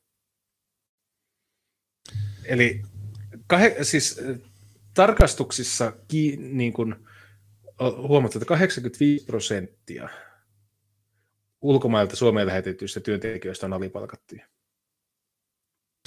Niin, eikä ne ole kaikkia tarkastanut. Joten ja sitten toi oli vielä koronavuosi, niin rajojen piti olla kiinni, mutta... Lähetetyt työntekijät ovat Suomessa työskentelyn aikana oikeutettuja yhdenvertaisen kohteluun, mukaan lukien soveltuvien yleissitovien työehtosopimusten mukaisen palkkaan. Lähetettyjen työntekijöiden työsuhteen vähimmäisehtojen toteutumista valvoo Suomessa työsuojeluviranomainen. Silloin on kuitenkin usein vaikea puuttua asiaan omilla työkaluillaan, koska sekä lähetetty työntekijä että lähettävä yritys saattavat toimia Suomessa vain lyhyen aikaa. Niin sä tiedät on Eva Biauden, sehän on joku ihmiskauppa valtuutettu. Niin. Hmm. Tekee hyvää työtä, eikö? Jep. Tässä laittaa vankilaan. Tilanteen, ko- Tilanteen korjaamiseksi Finwatch vaatii yrityksiltä aktiivisempaa roolia ulkomaisen työvoiman hyväksikäytön torjunnassa. Siksi yritysten vastuuta urakkaketjujen työehdoista lisäävä yritysvastuulaki pitäisi tuoda eduskuntaan, alipalkkaus sanktioida tiukemmin, uhrien palkkasaatavat turvata nykyistä tehokkaammin ja viranomaisvalvontaa on kehitettävä, järjestö vaatii. Meidän nykyiset lait ei, ei voi tälle mitään. Niin. Me tarvitaan uusi laki, koska meillä ei ole lakeja tässä maassa. Niin. Työskentely ilman työnteko-oikeutta on lisääntynyt. Uusi piirre on se, että rakennusalla työskentelee aiempaa useammin työnteko-oikeudettomia kolmansien maiden kansalaisia. Työnteko-oikeudettomiahan tulee tällä hetkellä valvonnassa ovista ja ikkunoista, varsinkin ukrainalaisia rakennusalalle, sanoi Finwatchin haastattelema työsuojeluviranomainen. Vielä vuonna 2015 Etelä-Suomen alueellisen työsuojeluviranomaisen mukaan työnteko-oikeudettomia työntekijöitä kohdattiin rakennusalalla vain vähän. Vuosina 2017-2020 pelkästään Etelä-Suomen alueella työsuojeluviranomainen havaitsi rakennusalan yrityksissä yli 250 työnteko-oikeudetonta työntekijää, josta suurin yksittäinen ryhmä oli Ukrainan kansalaiset, toinen merkittävä ryhmä oli valko kansalaiset, joita tulee Suomeen etenkin Viron kautta.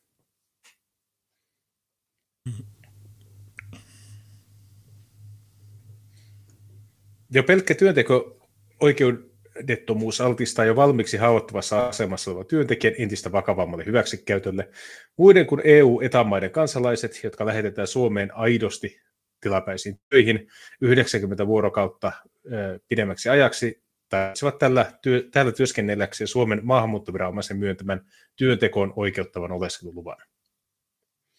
Niin, eli tässä ilmeisesti kansanuutiset haluaa näille lupia, että sitten se korjaantuu se ongelma. Jep. Työntekijöiden alipalkkaus vaikuttaa työsuojeluviranomaisten valvontahavaintojen perusteella olevan riski erityisesti lasten lähetettyjen työntekijöiden kohdalla, jotka ovat kolmansien maiden kansalaisia, joiden kotimaista tulotaso on huomattavasti Suomen tulotasoa alhaisempi. Finwatchin raporttia varten haastattelemien asiantuntijoiden mukaan esimerkiksi virolaisten lähetettyjen työntekijöiden palkkataso on noussut, vastaa aiempaa useammin työehtosopimusten mukaista peruspalkkaa. Alipalkkaukseen ja pitkien työtuntien lisäksi muita lähetettyjen työntekijöiden Suomessa kohtaamia ongelmia ovat muun muassa rekrytointimaksut, epäinhimilliset asuinolot ja uhkailu. Ja tämä on sinänsä hauska, että jos tulee tämä niin kuin vaatimus, että saatavuusharkinnasta pitää luopua, niin kyllähän virolaiset pääsee edelleen niin kuin senkin nimissä Suomeen, koska he ovat EU-kansalaisia, mutta koska heidän niin tulotasonsa alkaa olla sen verran hyvää, niin niitä ei voi käyttää enää samanlaisena halpatyövoimana aiemmin. Nä, näillä yrityksillä on aina tarve mennä vielä köyhempään maahan, kun jostakin muuttuu liian kallis heille. Näin se menee, että ja niin, no, kun tälläkään hetkellä niin ei ole mitään valvontaa, tai jos on, niin ei ole mitään seurauksia, niin, niin mitä jos ne poistaa vielä sen tarveharkinnan, niin eikö se pahenna vaan tätä ongelmaa? Luulisin, että ihmiset näkee tämän, mutta ei. Okei, no mitäs muuta? Olisiko tämä Tarja Mankkinen, tämä on ehkä viihdyttävää. Vai oliko joo. muuta tuohon? Joo, voidaan me käydä. Mä voisin pitää pienen vessatauon tähän Okei, okay. hyvä. Joo, niin tota... Minuutti. Okei. Okay. Niin tietysti muistutan, että sunnuntaina on vaalit ja mun numero on 637 Pohjois-Pohjanmaalla. Äänestäkää mua, jos ette tiedä, mitä tehdä. Onko meidän alueella 26 prossaa ilmeisesti käynyt äänestämässä, niin se, ähm, niin, älkää jättäkö äänestämättä, vaan laittakaa mulle 637. Lon Wolf laittoi timantiin ja sanoi, että sukupuolineutraalia miesenergia aluevaltuusto.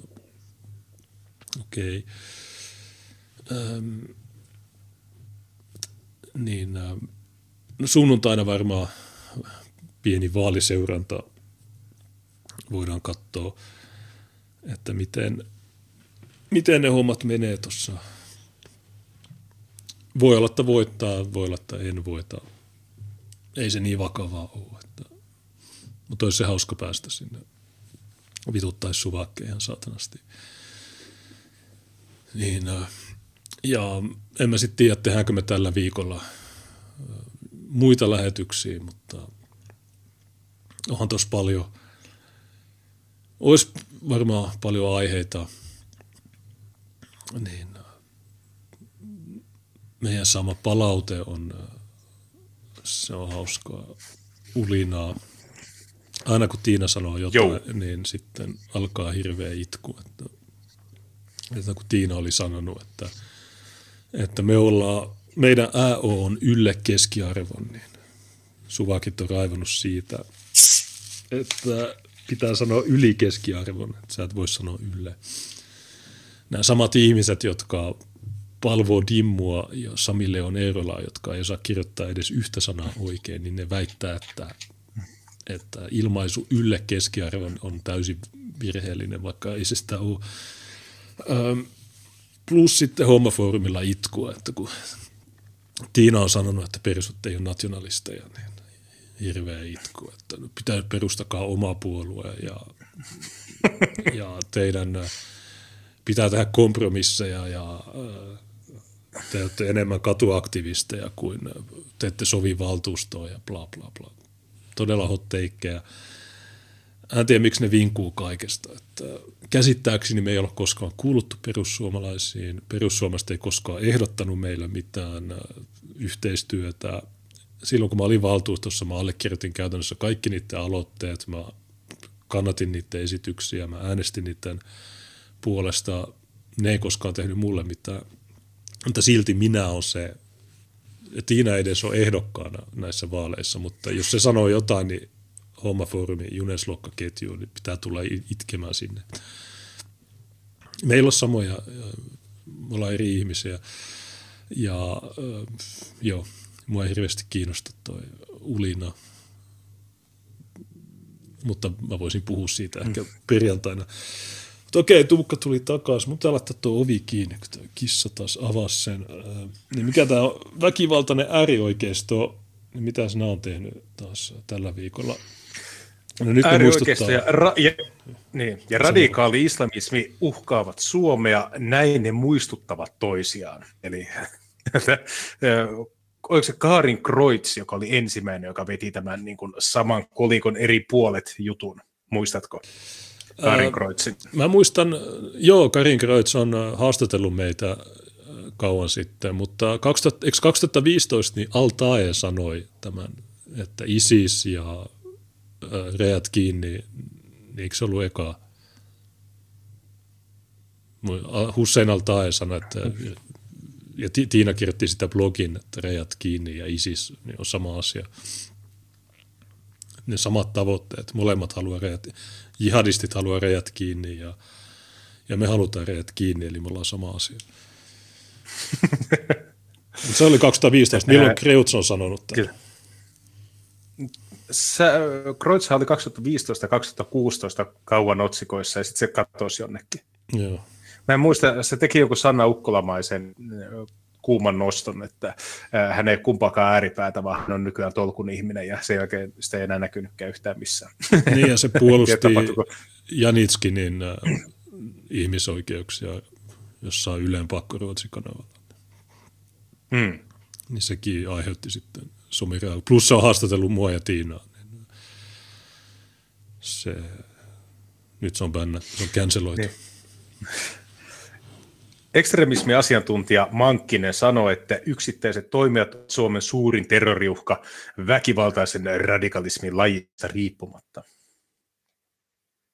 Miksi nämä aina näyttää tältä nämä asiantuntijat? En tietenkään ota kantaa ulkonäköön, mutta habitus on jotenkin yleiseurooppalainen. Suomen terrorismin uhka on kohonnella tasolla.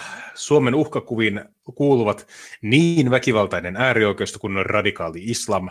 Asiantuntija tai Mankkisen mukaan ryhmittyvät ruokkivat toinen toisiaan. Okei, sä, sä, sä otat maantääteen matuja, sulla on ihmisiä, jotka ei halua niitä, ne ruokkii toinen toisiaan, ne pelaa samaan pussiin.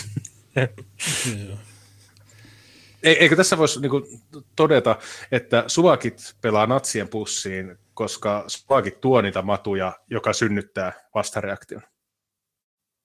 Niin, no mä en tiedä, mihin tämä nyt liittyy, koska eihän nyt islamismista ole paljon puhuttu viime aikoina Suomessa ainakaan. Ei, johtuu ehkä siitä, että nykyään uskalletaan puhua rodusta ja, ja väestönvaihdoksesta, että ei tarvitse enää vetää niitä musta mitä on niitä oikeita transfobeja tierin juttuja. Joo, mä törmäsin eilen tämmöiseen juttuun, jossa, joka oli Saksassa tapahtunut, missä oli syyttäjän mukaan sekoitus islamismia ja mielenterveysongelmia. Tässä oli 58-vuotias Regina hoitamassa kasveja Berliinissä ja tämä oli 58-vuotias muija. Ja 29-vuotias afgaani tuli ja hyökkäsi takapäin ja alkoi puukottaa kaulaa. Ja puukotti myös apuun tullutta miestä. Ja Hän vain rakasti. Niin. Alustavassa puhuttelussa Abdul kertoi lähettäneensä Reginan paratiisiin, eikä naisen, naisten pitäisi tehdä töitä. Nyt tämä Regina on teho-osastolla opettelemassa kävelemään, istumaan, puhumaan, syömään ja seisomaan. Pojan mukaan hän toistaa vain sanaa Wunderschön. Syyttäjän mukaan tapauksessa on sekoitus mielenterveysongelmia ja islamismia. Ja sairausvakuutus ei korvaa kaikkia kuluja, joten poika kerää rahaa GoFundMeissa. Ja tämä Regina, niin hän opetti vapaa-ajalla Saksaa matuille. Ja toi, että miksi hän hoiti kasveja tuolla, niin johtui siitä, että kaupunki ei, niille ei resursseja näihin. Niin eikö tämä aika, aika hieno tarina? Että, on se aika traaginen tarina. Niin, että muija, joka hoitaa alueen kasveja, koska kaupunki ei tee sitä, niin, ja nainen, joka opettaa näille matuille Saksaa, niin se joutuu sitten, no niin. Ja en mä tiedä, mitä tähän sanoo. Mutta ei, siltikään suvakit ei, ne vaan sanoo, että niin, mutta sä oot tekstänyt videon. Se on pahempi juttu kuin tämä. Mutta miksi mä mainitsen tämän, niin on, että tämä oli tuore islamismi juttu. Mutta Suomessa, kun, miksi Tarja Mankkinen, miksi se nyt puhuu tästä, miten, onko islamismista puhuttu mitään Suomessa? Ei. Eikö se ole rauhoittunut vähän? Niin, nyt on tullut katujengit sitten tilalle, että ne, ne ei ole niitä muslimijengejä, vaan ne on värillisiä jengejä. ne, ne, eivät tarvitse, ne, ne eivät tarvitse islamia ollakseen antisosiaalisia ja pelottavia. Niin. No, Ranskassa tietysti islamismi on, niin kuin sanoin, niin opettajilla on nyt vaikea olla. Ja siellä on tullut kovia uhkauksia, siellä on puhuttu digitaalisista fatvoista ja, ja siellä on opettajat eronnut, koska se on vähän liian, mutta siihenkin liittyy islamismi, mutta mit, miten, miksi, onko tämä vaan tämmöinen säännöllinen, että Tarja Mankkinen tulee kerran vuodessa kertomaan jotain ja sitten se julkaisee sen ekstremismiraportin. Vai onko ne julkaissut uutta raporttia? Onko se näin? Eikö, eikö se ei, raportti tule huhtikuussa? Mutta joo. Ter- terrorismiuhka Suomessa on Supon arvion mukaan neliportaisen asteikon tasolla kaksi, eli kohonnut. Uhkataso on säilynyt ennallaan viime vuoteen verrattuna, mutta äärioikeiston tilannekuva on huolestuttavampi, toteaa suojelupoliisi uhka-arviossaan. Ekstremismi-asiantuntija Tarja Mankkinen sanoi, että Suomen suurin terroristinen uhkakuva on sama kuin se on ollut jo vuosia. Yksittäiset toimijat imevät inspiraatiota pääosin verkosta, ryhtyvät sitten tekoihin. Näitä on nähty kansainvälisesti eri puolilla. Tämä on nähty Suomessakin suurimmaksi uhkakuvaksi. Mankkinen on sisäministeriön kehittämispäällikkö, mutta työskentelee nyt virkavapaalla EUn komission sisäasioiden osastolla radikalisoitumisen ja ekstremismin ennaltaehkäisyn yksikössä. Jotenkin tämä ennaltaehkäisy on vähän pahaenteinen sana. niin kun näin monta vuotta vetänyt monokulttuuria, niin tuo sana ei koskaan lupaa hyvää. Joo, tämä muija, niin tämä ihan, mun mielestä niin mieti, että Suomi lähettää tämän näköisen naisen jonnekin EU-hommiin. Tarkastaa faktaa. Oikeasti niin Hän on muun muassa... Tämä maa. Hän on muun muassa vastannut Suomen kansallisesta väkivaltaista ja radikalisoitumisen ehkäisystä kymmenen vuoden ajan. Siis on aina titteleitä, on kovat palkat ihmisille, jotka näitä titteleitä pitää, mutta missä se näkyy se työ? On, onko siis silleen, että sulla on kankaanpää porukka, mutta sitten Tarja Markkinen tulee ja sanoo, että pojat, nyt loppu, ja sitten ne lopettaa sen? Vai miten tämä toimii? Vai onko se silleen, että sulla on hyvä suojatyöpaikka, missä tykittiin, että, että okei, mä en tykkää noista, sä sanot, että ne on uhka yhteiskunnalle, ja sitten loppuajan niin sillä ei ole mitään vaikutusta mihinkään? Niin, no yhtäkkiä tuossa joulukuussa ne alkoi hokemaan tätä, että akselerationismi ja ainoa on ollut akselerationismi. Mutta sitten kun mä kävin niitä ekstremismiraportteja läpi, niin ei siellä koskaan mainittu sanaa akselerationismi. Niin nämä, mm. nämä ei ole mitään asiantuntijoita. Jos ne olisi, niin ne olisi maininnut, että joo, Suomessa on tämmöinen juttu. Ja sitten silloinkin, kun ne mainitsee ja ne mukamassa tutkii sitä, niin ne, ne määrittelee sen täysin väärin. Se, mitä ne sanoo akselerationismiksi, ei edes ole sitä. Niin, äh, ja äh, jo, millä tavalla tämä on suurin uhkakuva tämä, että eihän se, esimerkiksi Yhdysvalloissa ne sanoo tätä samaa, että jo valkonationalistit on pahin uhka, mutta sä katsot kaikkia ammuskeluja ja sä katsot kaikkia tämmöisiä, niin ei siellä koskaan ole mitään valkonationalismia. Että esimerkiksi viime vuonna yksikään massaampuja ei ollut valkonationalisti. Ähm, mm. Tuossa oli nyt Teksasissa se synagoga panttivanki. Kysyin Kiinalta, että onko se rokottamaton se tyyppi. Mutta se oli sitten Britannian kansalainen, mutta se on Pakistan. Joo, niin oli. Niin. Mä katsoin, että en, en, englantilaismies. joo, se, niin, niin, joo, se on vähän outoa, että, tai siis, no outoa. Tietysti nämä hokee näitä, kun ne vaan sanoo sitä, mitä niiden käsketään sanomaan, mutta luulisi, että olisi Suomessa edes yksi media, joka kysyisi tältä, että no miten niin. Miten sä väität, että joku kankaanpää viisikko tai mikään, niin miten nämä on mukaan Suomen pahin uhka? Että sä voi olla tosissaan. Mankkinen sanoi, että eri maissa on erilainen uhkakuva. Ranskan ykkösuhka on radikaali islamistinen terrorismi. Pohjois-Euroopassa, kuten Saksassa, Ruotsissa ja Suomessa, on enemmän väkivaltaista äärioikeistoa, vaikka jihadistit vaikuttavat niissäkin. E-, eli ei siis äärioikeistossa, vaan näissä maissa. Etelä-Euroopassa, kuten Kreikassa ja Italiassa, väkivaltaisen äärivasemmiston uhka on suurempi kuin äärioikeiston. No on se Suomessakin, mutta, hmm. mutta joo, niin. okei, okay, No sitä, sitä mä mietin, että siis suurin uhka Ruotsissa, Suomessa, Saksassa on äärioikeisto, niin miettii kuitenkin, että Suomessa on tapahtunut terrorisku, joka oli muslimin tekemä. Ruotsissa on ajettu väkijoukkoon, joka oli muslimin tekemä. Saksassa on ajettu väkijoukkoon ja tehty muitakin terroriskuja, muslimin tekemiä. Okei, Saksassa on varsinkin Ysärillä ollut väkivaltaista äärioikeistoa, siis tämmöisiä skinejä, jotka on tehnyt henkirikoksia mutta siellä on ollut niitä aina. Ei mitään uutta tai ihmeellistä. Niin ja Norjassa oli Breivik. Joo, mutta Norja ei ole mainittu tässä. Suojelupoliisi on tunnistanut Suomessa noin 400 henkilöä, jotka lasketaan terroristiseksi uhaksi. Mankkissa mukaan Suomessa valitsee edelleen liian usein vanha ajattelumalli, että muualla voi tapahtua vaikka mitä, ei meillä lintukodossa. Tuo oli tuo ihan, ihan, hyvä, niin ihan hyvä huomio. Tätä, se on vaan se, että kuka tämän esittää, tämän väitteen. Niin, no. me, me, niin, me huudettiin tuota silloin, kun Eurooppa räjähteli ja Euroopassa muskeltiin, mutta nykyään se sanotaan, koska USA on Christchurch. Että se kansain, kansainväliset vaikutteet on merkitystä aina silloin, jos niillä voi ajaa poliittisia päämääriä Suomessa. Niin, mun mielestä isoin uhka Suomessa on se, että kaikki meidän virkamiehet on tämmöisiä kommunisteja ja äh, ihmiset ei erää mihinkään. Niin tämä on se, että meidän poliisit on kommunisteja, meidän virkamiehet on kommunisteja ja mm.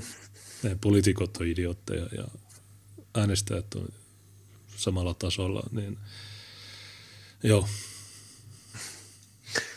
ei meillä mitään erityistä riskiä ole, mutta myöskään mitään perustetta ajatella, että olisimme jotenkin irti tästä, hallitsisimme maantieteellistä aluettamme. Olemme netin kautta yhteydessä kaikkeen, mitä missä tahansa päin maailmaa tapahtuu. Öö, otsikko Jihadistit yhä uhka. Mankkinen sanoi, että terroristijärjestöt kuten Al-Qaida ja ISIS ovat uhka edelleen, vaikka koronaviruspandemia on rajoittanut niiden toimintaa. Okei, niillä on ollut kokoontumisraja- niin, kokoontumisrajoituksia, niin ne ei ole voinut harjoittaa toimintaa. Niillä on ollut maskipakko, niin se on, se, on, se on varsinkin nyt naisilla niin haasteellista. Mutta joo, toi hyvä toi, että ei mitään perustetta ajatella, että hallitsisimme maantieteellistä aluetta. Joo, on huomannut, että kuka tahansa voi kävellä tänne. Sä voit lentää Skopjesta. Ja, joo. Uhkakuvaan on osaltaan vaikuttanut ääriliike Talibanin voitto Afganistanissa. Mankkisen mukaan kyseessä oli iso inspiraation lähde kaikille radikaalin islamistisille ryhmille. Se oli konservatiivisen ääriajattelun voitto länsimaista liberalismista ja demokratiasta. Tämä on siinä mielessä tosi paska nosto, koska sehän ei ollut voitto siitä, vaan se oli voitto ulkopuolisesta miehittäjästä. Ja se, miten se voitto tulkittiin, niin sehän oli Afgaanien voitto ulkopuolista miehittäjästä, eikä globaalin islamin voitto globaalista liberalismista. Niin, no se, se mitä amerikkalaiset yritti tuoda sinne, niin se ei kelvannut niille. Että olihan siinä sekin, niin. että feminismi ja LGBT, niin se ei ole, se ei ole kauhean, ja Bashabasi, niin se ei ole kauhean suosittu. Niin. Ne sano ei. Mutta Tarja niin, Mankkisen te... mielestä niin Globo-homo on hyvä ja sitten nämä muut ei ole hyviä. Niin, ja sitten ehkä sekin, että tuo isommenen terrorismi, että al ja ISIS on vielä hengissä, okei, mutta ne on hengissä jossain päin Keski-Aasiaa tai lähi pienissä klimpeissä, mutta ne, jotka muodostaa sen uhan, niin nehän on vain mitä tahansa random musuja. Et ei, ei niillä ole mitään järjestöä edes, jos ne tekee noita yksittäisveitsi ajautumisia. Et se, et, eikä niitä niin kuin yksittäistä veitsiajautumista estetä sillä, että sä nitistät jonkun järjestön jossain Keski-Aasiassa, vaan kyllä se niin kuin johtuu ihan siitä, että sulla on täysin niin semmoinen väestö, joka on muukalaisväestöä, jossa on, jonka jäsenet kokee älytöntä vieraantuneisuuden tunnetta, kun on vierassa maassa vieraiden ihmisten ympäröimänä, ja sitten tapahtuu oire. Niin, tuossahan, no toi Berliinin puukotusjuttu, niin eihän se tyyppi vedonnut mihinkään, että joo, ISIS käski mun tehdä näin tai ja sitten loppujen lopuksi niin. mitä väliä sillä on. Tuossa nyt kun on ne Bataclan-oikeudenkäynnit ollut, niin niissä on sitten käynyt ilmi, että joo, no, ne oli käynyt ISIS-alueella ja sitten kun ne tuli takaisin, niin niillä oltiin annettu jotain tehtäviä, että okei, räjätä sä toi lentokenttä ja ammu sä nämä ihmiset tuolla konsertissa ja ää, niin edelleen. Mutta vaikka niitä ei olisi, niin sitä tapahtuisi silti. Että se on se, ehkä se juttu, mutta joo, tämä on hy- hyvä huomio, että mitä sitten, tai mitä, miksi Tarja Mankkinen puhuu meille näistä muissa maissa tapahtuvista jutuista, kun pitäisi puhua Suomesta.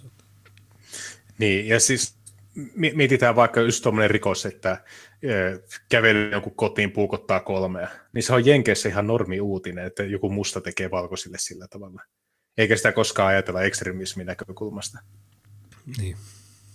Tai se Wokesaan se, ajautuminen. Niin. se oli se auto, niin, auto se joka aiheutti ne kuolemat. Dehumanisoitu auto ajautui. Mm. Ja Jenkeissä muutenkin ne on just semmoisia, että joku raiskataan ja puukotetaan hengiltä ja sitä varastetaan 20 dollaria. Että ne on ihan niin kuin täysin järjettömiä monet niistä rikoksista. Että se hyöty on täysin mitätön verrattuna siihen raakuuteen, jolla se rikos toteutetaan. Enkä mä usko, että ne mustat on mistä radikalisoituneita. Ne eivät vaan luonteelle hirveän paljon voi. Niin, se itse asiassa olisi varmaan parempi, jos ne radikalisoituisi, koska nyt niiden tilanne on huono. Telegramissa on ryhmä nimeltä, tai kanava Everyday, niin sieltä tulee joka päivä joku juttu, että vuonna 2007 tänä päivänä tapahtui tämmöinen juttu. Ja sieltä löytyy joka päivälle uusi. Hmm. Niin jos kiinnostaa, niin tsekatkaa se. ISIS mutta ei kuitenkaan mutsis, puolestaan toimii yhä aktivisti verkossa, vaikka sen varsinainen kalifaatti onkin luhistunut. Suomi on tiettävästi palannut ISISin taistelijoita Irakin ja Syyrian alueelta. Joo, ja niitä on myös lennätetty tänne leiriltä. Joo, tuossa Taponen, niin sehän otti nyt kantaa, että joku Hesari tai joku tämmöinen, jossa sanottiin, että Ruotsissa ISIS-äidit kuulustellaan, Suomessa ei, ja Taponen sanoi, että niin, esitutkintalain mukaan, niin ei voi kuulustella, jos ei ole epäilyä. No okei, no miksi te voitte koko ajan kuulustella mua? Kuvitel, hei Taponen, kuvittele, että ne ISIS-äidit tai ne suomalaiset äidit alholissa, niin kuvittele, että ne on niin kuin minä. Silloin sä voit kuulustella niitä. Mm. Mutta joo. Euroopan unionin maat ovat valmistautuneet erityisesti vastaanottamaan alueelta palaavia lapsia ja heidän äitiään. Mankkisen mukaan on tärkeää, että mikäli palaajat eivät joudu oikeusprosessiin, heidät saadaan palautettua takaisin yhteiskuntaan. Joo. No eihän ne joudu, kun ei niitä kuulustella. Niin. Jos kuulustellaan, niin sanotaan, että no onko sä, niille soitetaan, että hei, onko sä tehnyt jotain siellä? Sitä en ole. Okei, okay, hyvä. Asia kunnossa. Niin. Ja mikä tämä takaisin yhteiskuntaan? Niin kuin, niin kuin, mitä, missä, niin kuin, ei meillä ole yhteiskuntaa. Me elämme yhteiskunnassa. Ei. Naisten kohdalla on tietysti haaste, kun osallistuminen terroristiseen toimintaan voi olla paljon välillisempää tukea kuin miehillä. Lainsäädäntö kehittyy, syntyy selvempiä rajoja sille, minkä katsotaan terroristisen toiminnan tukemiseksi. Jos esimerkiksi keittelee ruokaa kotona, kasvattaa lapsista seuraavan taistelijoiden sukupolvea, onko se terrorismin tukemista vai ei? Joo, mä kävin Alholin leirissä ja tein rullakebappia. En mä terroristi, miksi te väität? Niin mitä viittuu Tarja Mankkinen? No, jos äärioikeisto tekstää videoita, niin onko se terrorismia? On. On, on, on. no, jos nämä kantaa hakaristi lippuun, niin se on terrorismia. Joo, nämä kuuntelee mistä Bondia, on terroristeja. Mankkinen pitää tärkeänä, että rikoksiin syyllistyneet joutuvat myös vastuuseen teoistaan. Jos he saavat huidella ympäriinsä vapaina, se vie pohjan myös ennaltaehkäisevältä työtä. tuota, no, tuo, tuota kutsutaan Suomen oikeusjärjestelmäksi, että ju, juurikin se, että saat kaksi tuntia ehdollista jos törkeästä raiskauksesta. Ja... Niin, Tämä muiden mielestä on tärkeää, että jos teet rikoksiin, niin tämä on vähän niin kuin sanaa vastaan. Tämä on aika... Joo. Joo, no monet jos i... ei ole kovin epäsuosittu mielipide. Jos ihminen on syytön tai rikos on mahdotonta näyttää riittävällä tavalla toteen, hänelle on annettava mahdollisuus. Jos he eristäytyvät ja jäävät pesäkkeiksi yhteiskunnan sisään kaiken ulkopuolelle, on suurempi vaara, että he jatkavat toimintaa. Niin, mitä jos semmoinen, että niitä ei tuoda tänne? Niin, ja sitten se, että se yhteiskunta, mistä ne naiset on lähtenyt sinne kalifaattiin, niin se on niille täysin tuttu yhteiskunta. Ne on todennäköisesti syntyneet siinä yhteiskunnassa.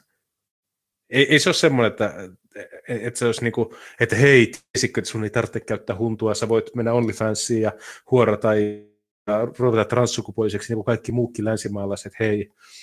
No, ne on nähnyt se jo. Sitten on lähtenyt kalifaattiin, kun se on paljon siistimpää. Mm-hmm. Ja sitten sä tuot ne takaisin takas tänne, ja sitten sä niin pelkäät, että ne saattaa radikalisoitua. Nehän on lähtenyt alun perinkin siitä globohomosta pois. Ne samat ihmiset. Niin. Äärioikeiston kenttämuutos. Äärioikeiston kenttä. Tarja Mankkinen kertoo, että väkivaltaisen äärioikeiston kenttä on muuttunut Suomessa. Aikaisemmin oli konkreettista ja järjestäytyneitä ryhmiä, konkreettisia järjestäytyneitä ryhmiä, kuten vuonna 2020 lakkautettu liike. Nyt kannattajat ovat yhä useammin hajantuneet epämääräisempien ja vähemmän organisoitujen ryhmien alle – Monet ryhmittyvät pyrkivät tietoisesti hämärtämään esimerkiksi natsileimaa. He pyyrivät netissä, imevät propagandaa sieltä ja lähtevät luomaan omaa maailmaansa. Maailmankuva kaventuu paljon, kokonaiskuva hajoaa. Se saattaa johtaa väkivaltaisiin tekoihin joidenkin ihmisten osalta. No mitä, mitä nämä on tehnyt?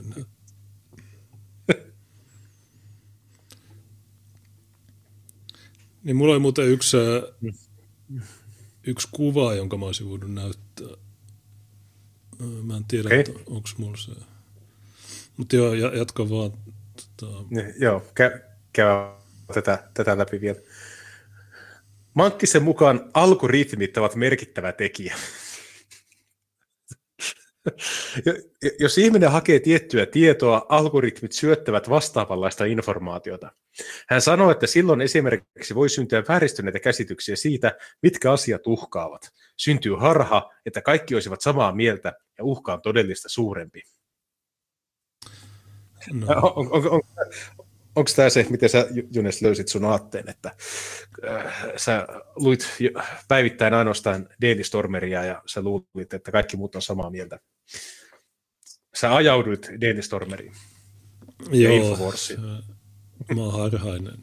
Mulle sanotaan koko ajan sitä. Mut, niin. Ja, ja sitten, että jos lukisi enemmän Hesaria ja Yleä, niin ihminen miedontuisi. Jos miettii, kuinka paljon me luetaan Hesaria ja Yleä meidän lähetyksissä ja ollaan näiden vuosina ja luettu, niin musta tuntuu, että mä, mä oon vaan muuttunut sakeammaksi koko ajan. Että ei se ole kyllä yhtään rauhoittanut. Vituttavaa enemmän. Mm. Kyllä. Verkossa toimii Mankkisen mukaan erilaisia verkostoja, joista akselerationistit muodostavat yhden. Esimerkiksi Kankaanpään ryhmänä tunnettu terroristiepäilyt kuuluvat väitetysti juuri tällaiseen joukkoon. Erona verrattuna esimerkiksi vastarintaliikkeeseen on se, että he haluavat muutoksen nopeasti. Tavoite on suistaa yhteiskunta kaaukseen, joka antaa mahdollisuuden luoda kokonaan uusi väkivaltaisen ideologian perustava yhteiskunta. Salaliittoteoriat ovat myös merkittävässä osassa. Äärioikeiston on helppo ujuttaa aatteensa kovin ydin laajempaan ideologiaan, kuten rokotevastaisuuteen. Silloin se voi näyttää houkuttelevammalta kuin perinteisessä muodossaan. Äärioikeistosta on hybridimalleja, jossa ideologioita sotketaan keskenään. Esimerkiksi äärioikeistoon on liitetty voimakkaasti antisemitismi, joka on lisääntynyt Euroopassa koko ajan. Ah, mä, mä en tiennytkään, että että se on niin liitetty. Mä, mä luulin, että antisemitismi on aina kuulunut äärioikeista. Niin, no tässä kun sanotaan, että äärioikeista on helppo ujuttaa denial, tai rokotedenialismiin, eikö se ole mennyt vähän toisinpäin, että ne, ne on ujuttanut äärioikeistoon niiden ideologiaa. Mutta ei tämä Mankkinen, niin tämä jutut on ihan huonoja. Siis.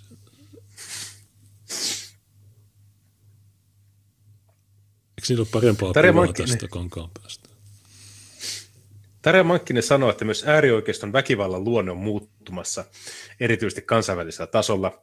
Esimerkkinä hän mainitsi uuden sellainen Christchurchin moskeiskun, Saksan Hanaun ammuskelut Shishabaarissa sekä Hallen synagoga-iskun. Aina nämä samat. Äärioikeistoon liittyvät iskut voivat olla sinällään pienempiä, mutta jos tapausten uhriluku kootaan yhteen, se on yllättävän korkea. Mankkisen mukaan äärioikeistolaisessa väkivallassa on enemmän viitteitä selkeästä terroristisesta toiminnasta, joka muistuttaa enemmän vaikkapa radikaalia islamismia.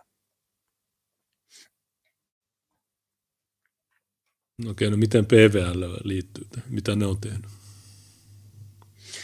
No, he kiistivät holokaustin ja he kiihottivat kansanryhmää vastaan, vaikka heitä ei koskaan tuomittu siitä rikoksesta. Mm. Mitäs muuta? En mä...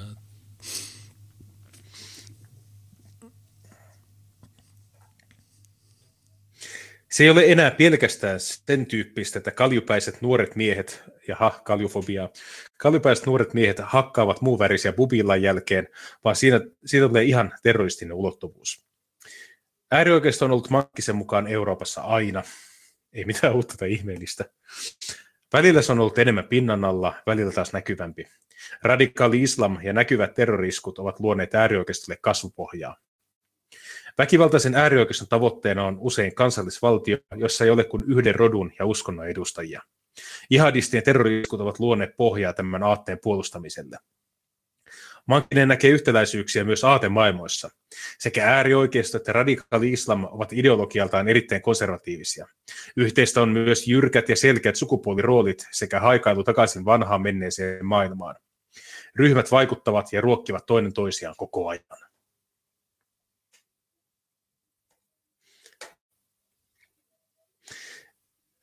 Tämä on niin kuuma ote.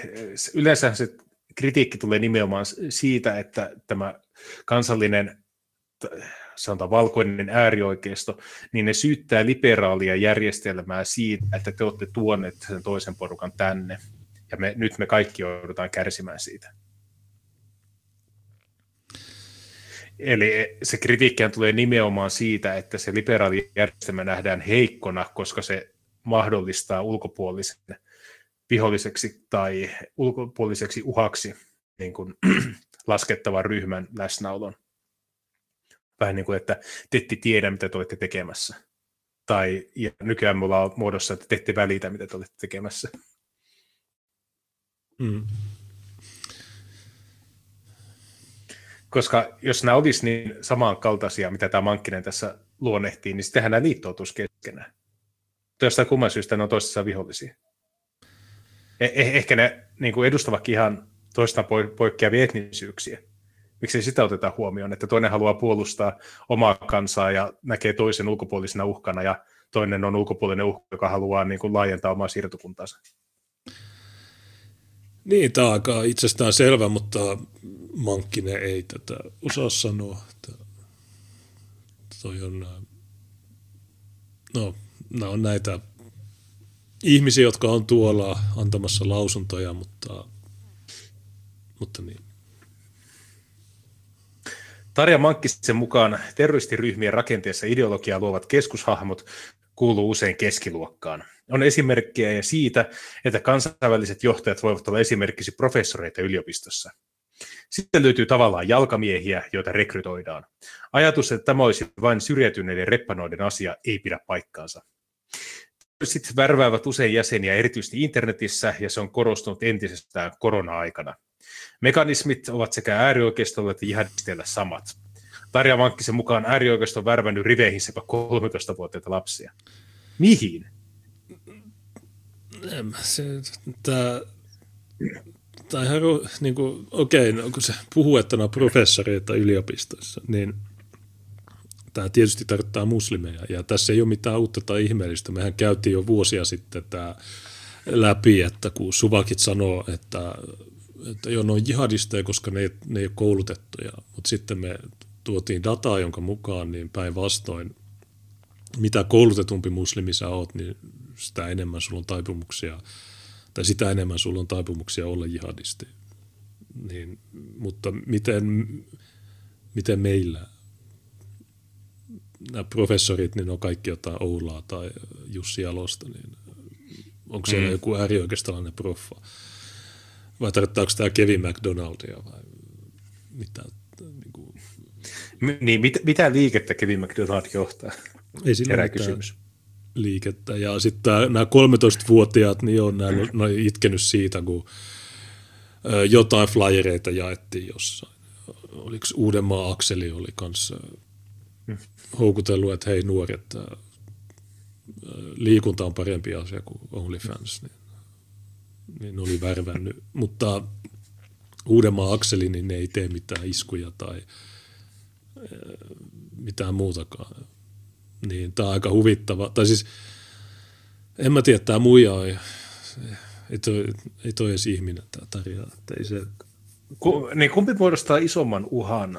Suomalainen äärioikeisto, joka rekryää 13-vuotiaita riveihinsä, vaan se puukottava ja ryöstävä katujengi, jossa on todistettu 13-vuotiaita ihmisiä.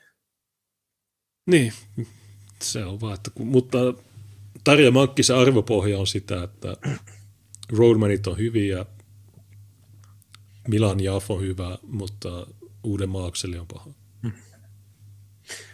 Suurin alttius on lapsilla ja nuorilla, joilla on elämä haavoittu, haavoittuvaisuuksia tai heikkoja kohtia. Sellaisia voi olla esimerkiksi turvattomuuden tunne tai koettu epäoikeudenmukaisuus. Tai puhdas sattuma, jos elämässä on tullut liian monta takaiskoa perätysten, eikä tulevaisuuden näkymiä ole. Mutta kun tämä muija, niin tämä ei, tää ei tiedä mitään. Tai, tai, niinku, tai joku mummeli, joka niinku analysoi jotain. Että ei tiedä niin, mistään niin, mitään.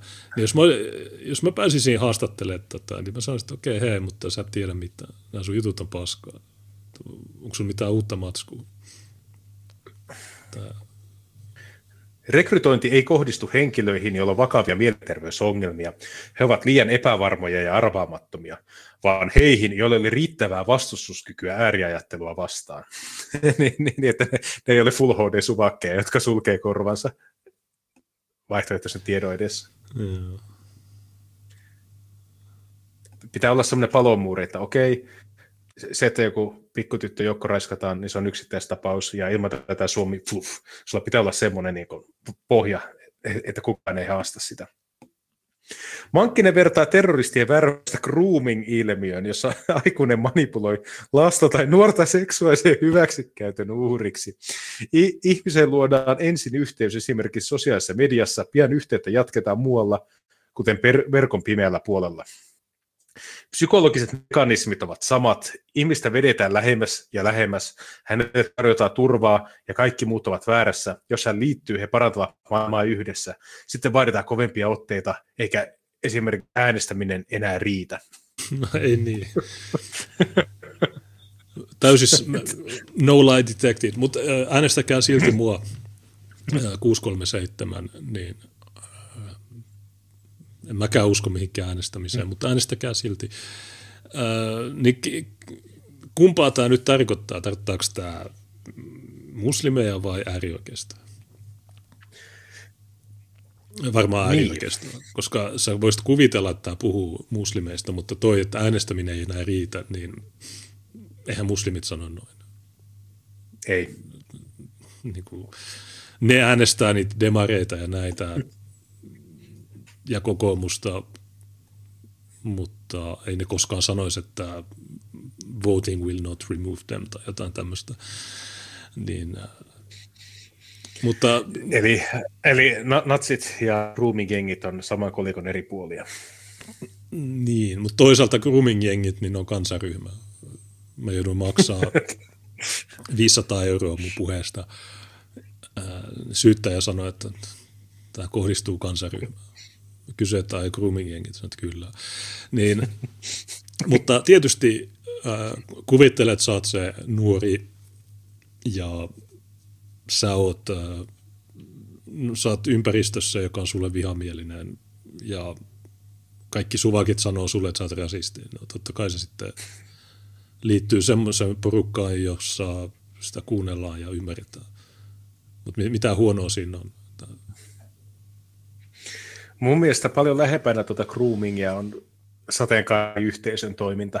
Et silloin kun joku tuota esiteini-ikäinen nuori alkaa ensimmäistä kertaa googlettelemaan, että okei, okay, mä oon 13-vuotias ja mä en oikein tiedä, mikä mun identiteetti on ja miltä musta tuntuu, niin ne on ensimmäisenä käännyttämässä niistä transuja. Hei, sä ootkin oikeasti poika, hei, hei sä oot oikeasti tyttö. Joo. Ja suurin, suurin osa niistä sanoo, että niiden niin kuin, ä, alku sille omalle transitionille lähti siitä, että ne oli netissä jutellut jonkun kanssa tai lukeneet asiasta. Mun mielestä se on groomingia. Se on nimenomaan hyökkäystä tuota, heikossa asemassa olevan ihmisen kimppuun, ja se on nimenomaan seksuaalissävytteistä. Mm. Mutta se on Tarja Mankkisen mielestä se on hyvä asia. Mutta niin on, on tosi hyvä, hyvä huomio. internetin lisäksi Mankkinen nostaa esiin värväyksen oikeassa elämässä, esimerkiksi harrastuspaikoilla tai koulujen läheisyydessä. Psst, hei, haluat sä lähteä potkin neekereitä? Tässä on flyeri. Mietis me itsensä paljastaja takissa oleva setä, joka niin kuin, tulee Mein Kampfia diilaamaan pikkupoille. Ei voi ostaa, haluatko ostaa kiellettyä kirjaa? ne. Esimerkiksi nuorisotyöntekijöiden ja urheilupaikkojen työntekijöiden pitäisi olla paremmin tietoisia.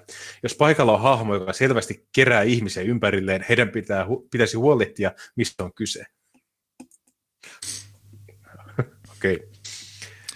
Vaikka no. Suomessa on tuomittu vai, vaikka Suomessa on tuomittu vain yksi ihminen terroristirikoksesta, vankilat ovat yksi paikka radikalisoitumiselle. Mankkinen sanoi, että rikosseuraamuslaitoksen mukaan Suomen vankilossa yli sata ihmistä, jotka ovat radikalisoituneet väkivaltaiseen ekstremismiin. Heistä noin puolet kuuluu äärioikeistoon ja puolet radikaaliin jihadismiin. Vankilossa tapahtuva radikalisoituminen on iso ongelma ja vaatii paljon työtä Euroopan tasolla. Miten vankeja sijoitetaan ja henkilökuntaa koulutetaan? No onko tuossa onko nuo luvut edes totta, että puolet äärioikeistaan? Muutama vuosi sitten niin oli juttu just tuolta Etelä-Suomen vankiloista, että käytännössä kaikki vangit on muslimeja. Ja sitten niillä on ne, ää, mitkä ne on, imaamit, jotka käy vankiloissa, niin ne, tämäkin on ihan täsmälleen sama juttu kuin muualla Euroopassa. Me varoitettiin tästä, mutta ei kuunneltu. Ja tämä on hyvä, kun tämä rinnastaa tämän, niin kuin jos paikalla on hahmo, niin, niin mitä? Eikö ihmisillä ole kokoontumisvapaus?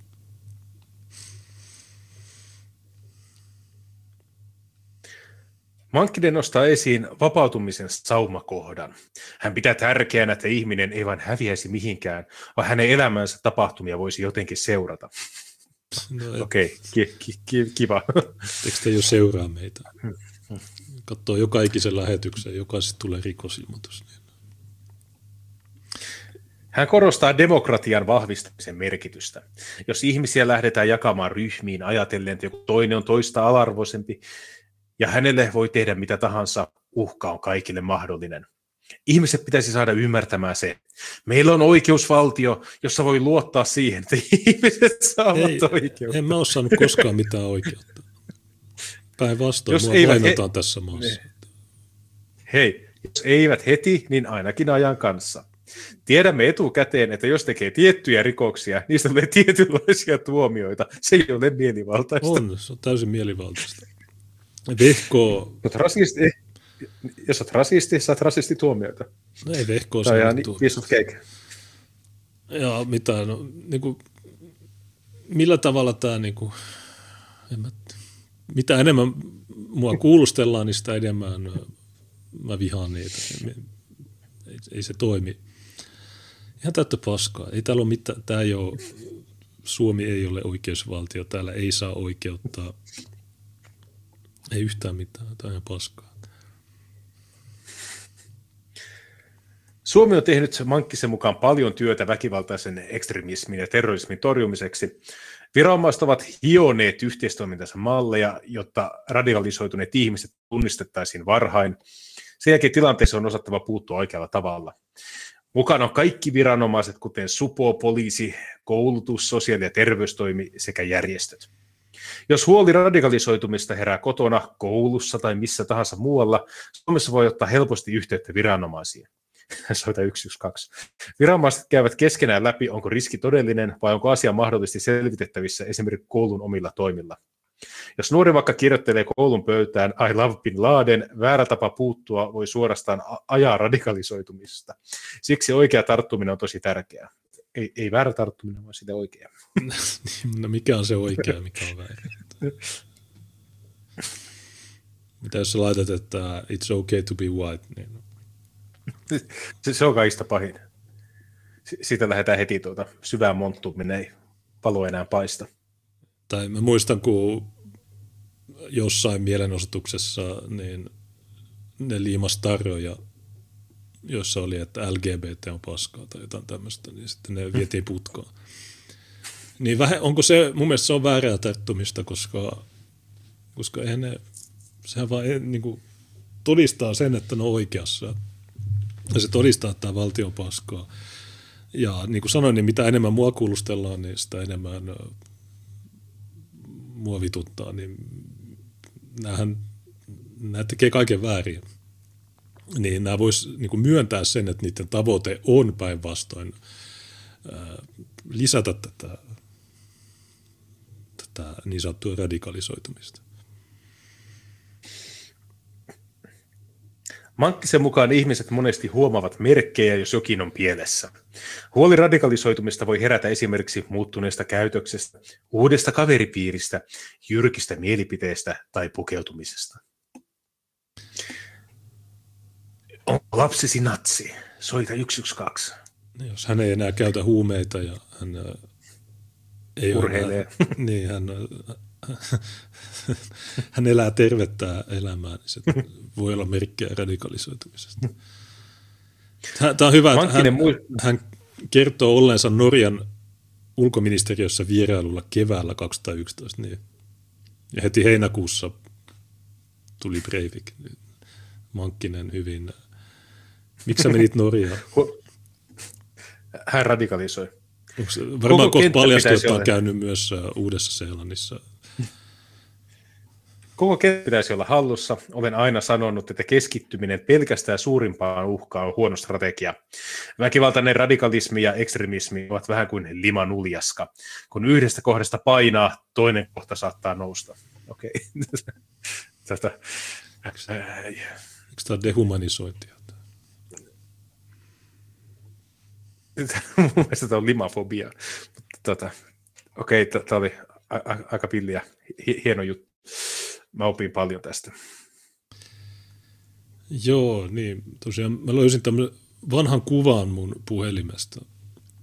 En tiedä näetkö tätä varmaan kohta. Tosiaan katsojille tiedoksi, niin Tuukka ei näe mua, mä näen Tuuka, mutta se ei näe mua. Pitäisi laittaa toinen kamera, mutta mä oon huomannut, että se, se tota, syö liikaa, ei tarpeeksi resursseja mulla okay. pöytäkoneessa. Okei, okay, nyt näkyy kuva. Si- siinä on tapahtunut radikalisoitumista. Tuossa oli, ja törmäsin henkilöä. Ja... Helsinkiläismiehen. Niin, ja kysyttiin, että mitä mieltä sä oot KK-päätöksestä. Sanottiin, että tämä on hyvä, että todistaa, että Suomi on äh, sananvapauden mallimaa ja kaikkea. Nyt meillä on sananvapaus. Toisin kuin, toisin kuin journalistiliitto on väittänyt, niin hmm. tämä ei ole mikään valko jossa toimittajia koko ajan kuulustellaan ja tuomitaan niiden mielipiteistä. Ei ole mitään slap oikeudenkäyntejä. Slapikanteet on kaadettu. Mutta okei, onko meillä vielä jotain tätä? On. Itse, it, itse asiassa on. Me voitaisiin ottaa tuota... No, tarviiko tuo Milan Jaffia? Meillä oli tietenkin Tuss hän oli siinä tuota, mainoksessa. Todetaanko vain nopeasti, että törkeästä lapsen raiskauksesta syytetyn räppärin vakavat rikosepäilyt paisuvat. Eli on ollut hy- hyvin tuskeissi. Lisäksi hän ei epäillä syyllistyneen törkeä ryöstöön, pahoinpitelyihin, törkeään lapsenraiskaukseen ja raiskaukseen. Joo, ne raiskaukset, milloin oli 2019 ja 20, on mitä 16-vuotias tai 17-vuotias uhri ja sitten siellä on näitä no, ryöstöjä ja kaikkea. Ei siinä. Mukava. Tai se, kyseessä on vasta epäily, no. mutta hän oi. Turkainen. Niin. 21-vuotias räppäri on aiemmin tuomittu pahoinpitelystä, ryöstöstä, kotirauhan rikkomisesta. Tarja Mankkinen, Noin vu- mitä mieltä hän on tästä? Noin vuosi sitten hänet tuomittiin ehdolliseen vankeuteen pahoinpitelystä, jonka hän oli striimannut Instagramiin. Mä saisin bännittää Instagramista, jos mä striimaisin tämmöisiä. Pahoinpitelykohteeksi joutui sivullinen jenkkiräppäri ainoastaan esittänyt henkilö. Okei, mukavallinen nuorukainen. Mutta öö, sukupuolesta on nyt tullut pari juttua. Tuota, meillä on öö, Harvardin yliopiston lehtori Carole Hoven, joka oli mennyt esittämään järkyttävän väitteen, että sukupuoli on kaksi.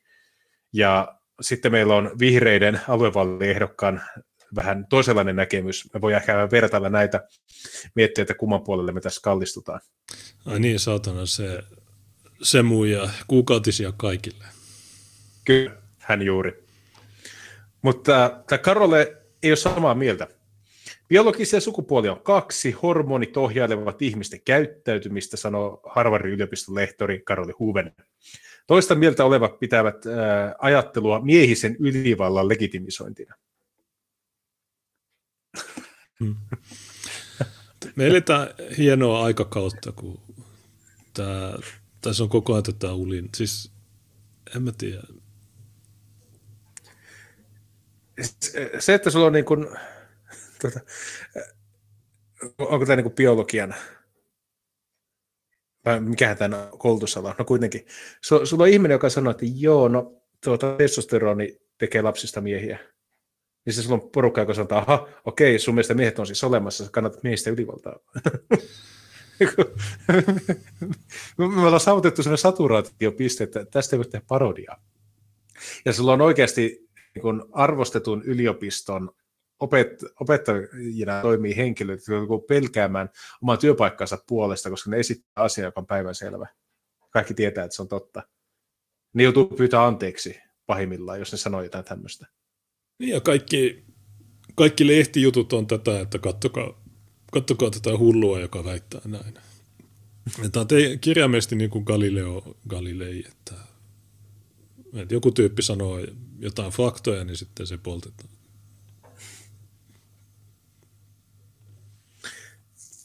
Charles 72 murskasi koirien marsien kivekset ja piikitti ne injektioruiskulla käsivartensa. Onko ikuisen nuoruuden lähde löydetty? Jos 1800-luvun lopussa olisi tehty klikkiotsikkoja, ehkä tähän tapaan olisi uutisoitu lääketieteilijä Charles Edward Brown Sequerdin kokeista. Harmautunut tiedemies raportoi itse, että kymmenellä injektiolla oli esimerkiksi nuorentava vaikutus seksuaaliseen kyvykkyyteen. Okei, eli aina on piikitetty. Ei, ei ainoastaan nykyään. Miten tämä liittyy tähän Tämä on, tämä on alustus. Junesta on alustus. Ne, ne, tämä on sama asia kuin sukupuoli on kaksi. ja virtsasuihkun pidentymiseen. Lisäksi hän uskoi fyysisen ja henkisen energiansa lisääntyneen. Nykytiedon valossa pidetään todennäköisenä, että hänen tuntemuksensa olivat placebo-vaikutuksen tulosta, mutta tiede on osoittanut vanhan tohtorin oletukset kiveksissä jyllävästä voimasta oikean suuntaisiksi. Oho. Pojat leikkivät aggressiivisemmin kuin tytöt. On yleistä ajatella, että se johtuu yhteiskunnan arvosta ja kasvatuksesta. Ei, on yleistä ajatella, että se johtuu siitä, että ne on poikia. Ei, kaikki ei ole helsing- helsinkiläisiä, ihan normaaliakin ihmisiä. Mm. Tyttöihin ja poikkiin kohdistuu toisistaan poikkeavia rooliodotuksia. Vaikuttaa ilmeiseltä, että hormonit vaikuttavat vähintään yhtä paljon poikien ja tyttöjen käyttäytymisen eriytymiseen. Mieti, Aika pelottava ajatus. Tiedettä auttavat luonnon tarjoamat koeasetelmat. Esimerkiksi lisämunuaiskuoren liikakasvussa sikiö altistuu poikkeuksellisen suurelle määrälle testosteronia. Tila todetaan yhdellä 15 000 syntyneestä lapsesta. Syntymän jälkeen hormonituotanto pystytään normalisoimaan lääkityksellä. Suuren testosteronialtistuksen sikiöaikana saaneet tytöt ovat tutkimusten mukaan fyysisesti aggressiivisempia, leikkivät poille tyypillisillä leluilla huomattavasti muita tyttöjä enemmän, tämä siitä huolimatta, että heitä on kasvatettu tytöiksi. Nämä tytöt valitsevat aikuisina muita naisia useammin miehille tyypillisen ammatin. Kun yksilö altistuu sikiövaiheessa suurelle määrälle testoa, sillä on pysyviä vaikutuksia aivojen kehitykselle, kertoo Harvardin yliopiston evoluutiobiologian lehtori Karole Huven Huven on koonnut testosteroniin liittyvää tutkimustietoa vuonna 2021 ilmestyneeseen yleistajuiseen kirjansa Testosteroni, tarina hormonista, joka dominoi ja jakaa meidät. Huven on opettanut Harvardissa varsinkin hormonien vaikutuksista ihmisen käyttäytymiseen lähes 20 vuotta. Hän on tutkinut myös simpansseja. Pari vuotta sitten Huven vietti aikaa, Skotlannissa ja tarkkaili Saksan hirviä. Urosvasat leikkivät huomattavasti rajummin kuin naaraat, piirre, joka on yleinen nisäkkäille. Aggressiiviset leikkitavat valmistivat niitä kilpailuun naaraista. Urosten testosteroniarvot nousevat syksyllä, jolloin on naarashirvien kiima-aika. Korkea testo lisää hirvien aggressiivisuutta, kasvattaa sarvet, joiden avulla urokset kilpailevat väkivaltaisesti statuksesta ja parittelumahdollisuuksista. Kun naaraiden kiima-aika on ohi, uroshirvien testo laskee merkittävästi, minkä seurauksena aggressiivisuus vähenee, sarvet tippuvat pois. Ihmisellä asiat on moniulotteisempia. Vaikuttaa siltä, että kaikilla aikuisilla miehillä kaikissa tilanteissa korkea testosteroni ei lisää aggressiivisuutta. Mutta tietyillä ihmistyypillä lisää selviää kanadalaispsykologi Sean Giriolen ja Justin Karren tekemässä tutkimuksessa. Kyse on statusorientoituneista miehistä, joiden itsekuri on keskimääräistä alhaisempi. Tuleeko tämä kaikki sulle yllätyksenä? Nyt on tutkimus paljastanut. Niin, no, tässä, no onko tämä, sanooko tämä sitten, että tieteeseen ei pidä uskoa vai, vai mikä? Mihin tätä on haastettu. Tätä on haastettu, tätä hänen näkemystään. Testosteroni vaikuttaa miesten aggressiivisuuteen myös epäsuorasti. Esimerkiksi näyttäisi vähentävän empatiaa. Lisäksi korkea testosteronitaso häivyttää pelkoa ja kivun kokemusta. Nämä tekijät voivat poistaa riskinoton ja aggressiivisen käyttäytymisen pidäkkeitä.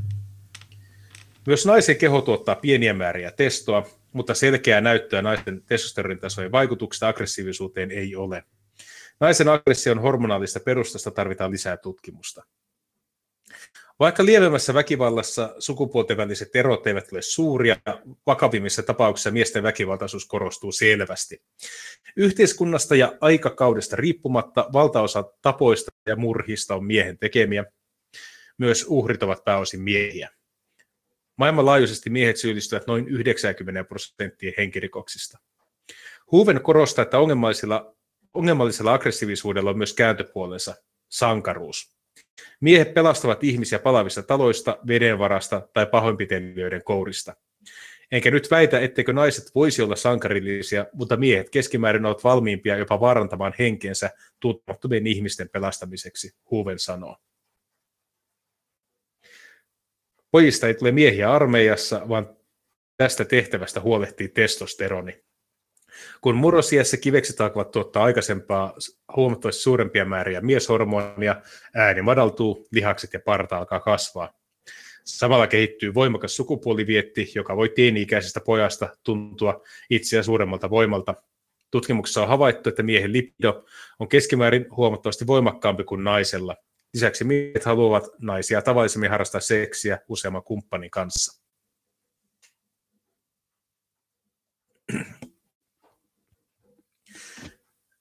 Tämä selviää esimerkiksi vuonna 2009 toteutussa laajassa kyselytutkimuksessa, jonka tulo analysoi psykologi Richard Lippanen johtama tutkimusryhmä. Kyselyyn vastasi noin 200 000 ihmistä 53 maasta. Erilaiset laboratoriotutkimukset, joissa on mitattu reaktioita kuvallisiin ja äänellisiin ärsykkeisiin, vahvistavat kyselytutkimuksen tulokset. Moni epäilee, onko miesten suuremman seksuaalivietin takana biologia, siis ensisijaisesti testosteroni, vai onko kyse enemmän naisen seksuaalisuuden kulttuurillisesta tukahduttamisesta.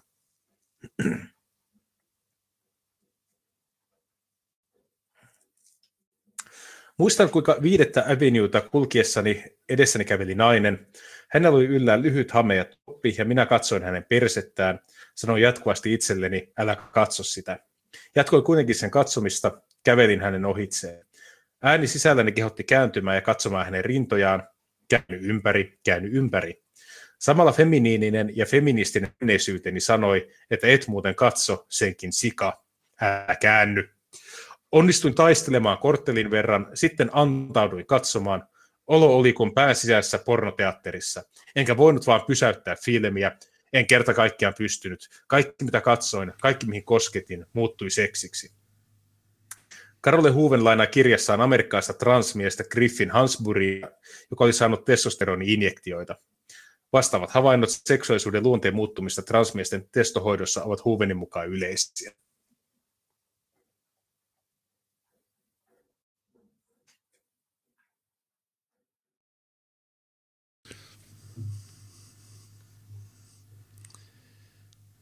Mm. Ja siis, jos, jos miettii niin tämmöistä artikkelia, tämmöisiä avauksia, niin väite siitä, että niin kuin hormonit eivät vaikuttaisi ihmisen käyttäytymiseen merkittävästi, ja sitten se, että niiden tuotanto perustuu synnynnäisiin poikkeavuuksiin, niin se tuntuu aivan idioottimaiselta, että jonkun transaktivistin kanssa, jos yrität keskustella, niin se tulee se vastaus, että nykytiedon on todistanut, että asia ei ole näin. Ja sitten se kuitenkin aina, miten he niin kuin perustelee sen, niin on vaan se, että he ottavat miehen ja naisen ja mä, uudelleen määrittelevät sen termin. Se, se sukupuolijako ei koskaan katoa minnekään, ne vaan pyrkii hämärryttämään ja sekoittamaan sen koko keskustelun uusilla termeillä. Joo, on, että kun ne ei usko tieteeseen, niin ei se, se voi, mm. ne levittää salaliittoja. Niin. Kokemukset vaihtelevat jossain määrin, mutta esimerkiksi tunne kiireellistä seksin tarpeesta yleisesti lisääntyy. Taipumus esineellistää seksuaalisten halujensa kohdetta lisääntyy. Miestyypillisille testosteronitasoille altistuttuaan transmiehet raportoivat aikaisempaa vähäisempää kykyä käsiksi tunteisiin, jotka olivat tavallisia naisen kehossa. He myös itkevät aiempaa vähemmän. Orgasmin kokeminen keskittyy spesifimmin ja intensiivisemmin sukupuolielimiin, kun naisen vartalossa monet raportoivat sen laajempana kehollisena kokemuksena. Jotkut sukupuoltaan korjaavat tosi menettävät täysin kykynsä orgasmiin. Nämä ovat toki keskiarvoja, kaikki eivät koe asioita samalla tavalla. Hoven korostaa, että testosteronin vaikutukset aivoissa ja käyttäytymissä näkyvät aikaisemmin kuin aikaisemmin kuin esimerkiksi parran tai lihasten kasvu.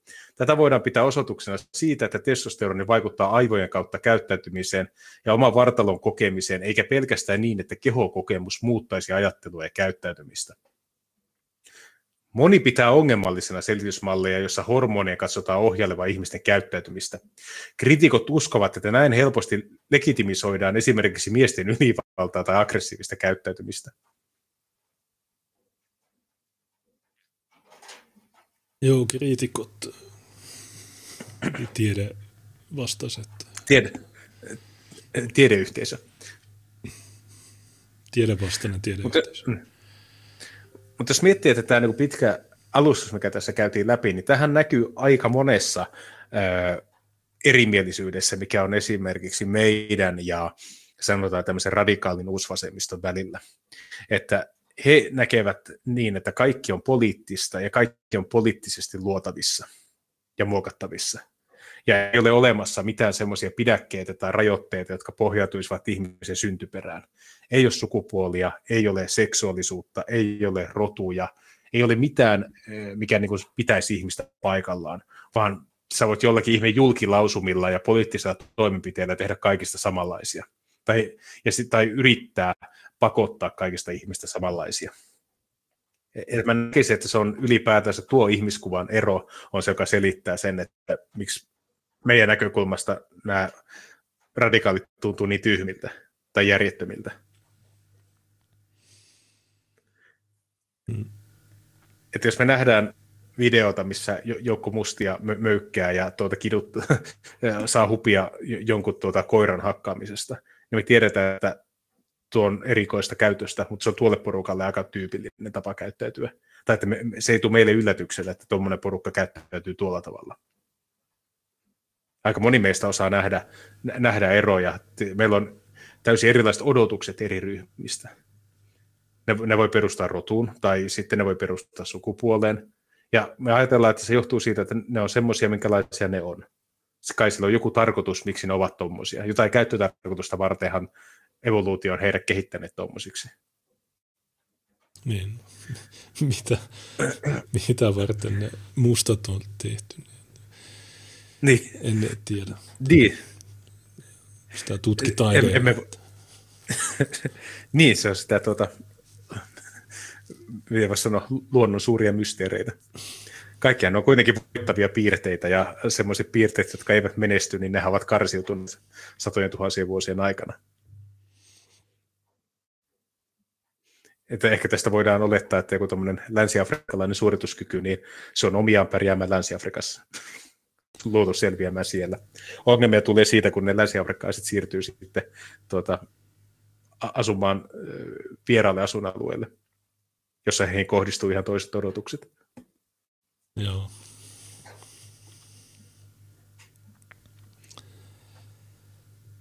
Biologisten selvitysmallien ajatellaan jähmettävän epäoikeudenmukaiset rakenteet pysyviksi.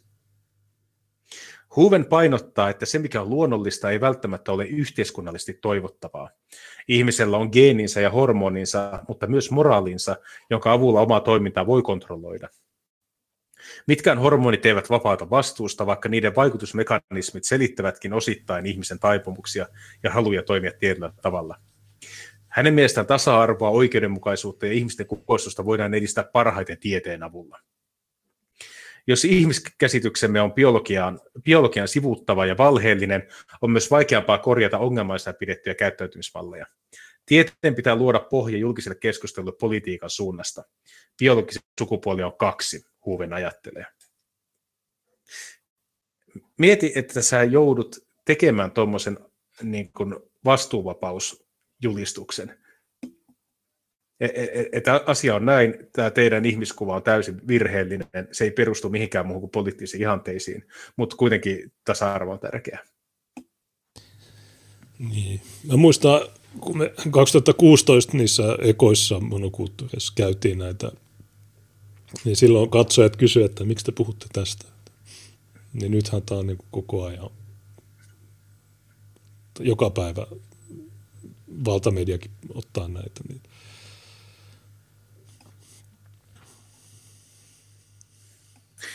Tutkijat ovat yleisesti yhtä mieltä siitä, että sukusolujen tuottamisen näkökulmasta sukupuoli on kaksi.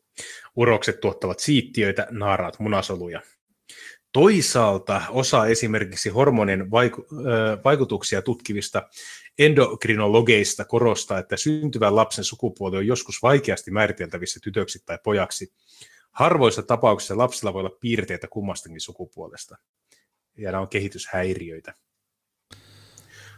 Huven on kuitenkin saanut osansa Yhdysvaltain kampuksilla vallalla olevasta cancel-kulttuurista. Hänen sanomisia on irrotettu asianyhteyksistä, hän on syytetty transvihamieliseksi. Niin, no, se on vaan siellä vallalla, mutta sitä ei ole Suomessa. Niin, äh. mutta niin, no, en mä tiedä, yleensä suvakit sanoo, että ai mikä kansalkulttuuri, että ei sitä, se on vaan ajatus, ei semmoista, tai se on idea, ei sitä ole olemassa. Ja. Mutta ongelma on siinä, että meidänkin puoli, niin, tai meidän puoli ei koskaan halua käyttää tätä asetta, kun pitäisi käyttää. Että kaikki noin, kaikki oulat ja tämmöiset, niin ne pitäisi saada canceloitua, mutta jos me sanotaan, niin sanotaan, että ei, ei pidä. Hmm. Niin silloin kun, äh, silloin kun me valitetaan, että jo meidät canceloidaan, niin sitten suvakit on, että on mikään cancel-kulttuuri. Ei semmoista olemassa. Saat, äh, saat harhainen. Ja sitten kun äh, ne valittaa, että miksi te teette cancel-kulttuuria, niin sitten meidän puoli pyytää anteeksi. Niin Jep. ei ole vaikea nähdä, että, että miksi me ei voiteta tässä. Jotkut opiskelija-aktivistit ovat väittäneet hänen näkemyksensä olevan vaarallisia ja vahingollisia. He ovat myös painostaneet yliopiston hallintoa estämään hänen luentojensa mainostamisen. Hänen erottamista on vaadittu opiskelijoiden suojelemisen nimissä. Joo. Se olisi hyvä, kun niin kuin linkittäisi tämän sitten laittaisi jonkun Jussi Jalosen tai Oulan ja kysyisi, että no mitä me tästä? Onko tämä ihan ok? Se olisi, e, kun ne aina vaatii hirveästi todisteita siitä, että yliopistomaailma olisi politisoitunut tai siellä olisi hyvin äärivasemmistolainen yleinen ilmapiiri. Sitten sanotaan, että no okei, no tässä on tämmöinen tapaus, että Harvardin yliopistossa on tuota, biologian lehtori, joka sanoo, että sukupuoli on kaksi. Niin sitten sen erottamista vaaditaan. Niin, no mä en tiedä, se varmaan No onko se bännännyt tai blokannut Twitterissä? Ei te, ole. Okei, okay, kun te ette ole vähän aikaa nyt keskustella. niin, äh, sä voisit ottaa tämän ja kysyä, että, että joko se ignoraa tai sitten se vastaa, että no okei, okay, toi on Jenkeissä tai kolme. Äh, niin, no joo, kun toi on tiedevastainen biologia-lehtori. Mutta silloin, kun joku kritisoi Oulaa, niin se on heti tieteen tieteentekijöiden kimppuun hyökkäämistä, ja, mm. mutta silloin, tämä nyt tämä on se mielestä hyvä juttu. Riippum, riippumattomien tutkijoiden kimppuun hyökkäämistä. Niin.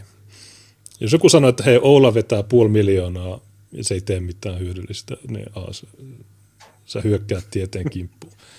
Okei, tässä on sitten jotain opiskelija-aktivisteja. Ne bännää opettajat. Se on no, opiskelijoillakin on sananvapaus. Ja... Mutta kysy Oulalta, että jos, jos tästä saisi jonkun hauskan jutun. Valitettavasti on lukuisia tapoja ymmärtää väärin niitä, jotka yrittävät keskustella ihmisen käyttäytymisen biologista perustasta, varsinkin kun kyse on sukupuolieroista tai muista ryhmien välisistä eroista. Omakko? Tai muista ryhmien välisistä eroista. Niin. Ai, ai, aika, vaara, aika vaarallisilla vesillä ollaan. Jos, jos me lähdetään siitä, että miesten ja naisten käyttäytyminen eroaa voimakkaasti toisissaan, toisistaan, ne eroaa kaikissa yhteiskunnissa, kaikissa kulttuureissa, ja tietyt mies, miesen, miesten aivojen ominaisuudet kannustavat ja vahvistavat tiettyjä käyttäytymismalleja, niin hetkinen, jos huomataan, että on myös rotujen välillä on nähtävissä täysin samankaltaisia eroja, niin mistä ne voisi johtua? Ja tämä on niin kuin, nämä vassarit tietää hyvin sen, että se et voi antaa semmoista niin kuin osittaista myönnytystä, koska heidän maailmankuvassa perustuu pelkästään poliittiselle ideahallille, niin jos sä annat sille niin kuin biologiselle perustalle yhden pienenkin mahdollisuuden, niin se epäilyksen piru tuhoaa sen koko heidän korttitalon Sen takia ne tietää, että mitään myönnytystä ei saa tehdä, ja sen takia ne on niin puritaaneja. Mm. Toki huu, niin se todennäköisesti äänestää demokraattia, niin kuin, tai on liberaali. Että ei se ole mikään konservatiivi tai äärioikeistolainen. Se vaan esittää asiaa niin kuin, tosi rankan niin kuin, otteen, että vesi on märkää. Joo, sillä on äh, Twitter-tili. Mitäs hän siellä... Öö... No, silloin kirja toukokuussa, julka- viime vuoden toukokuussa. Ja twiittailee öö, aika säännöllisesti. Tai ei, tammikuussa ja sitten kuusi tuntia sitten. Objektiivista tiedettä tehdessä pitää hänen mielestään hyväksyä se, että joskus tuntuu epämiellyttävältä. Aika törkä. Eli hän provosoi.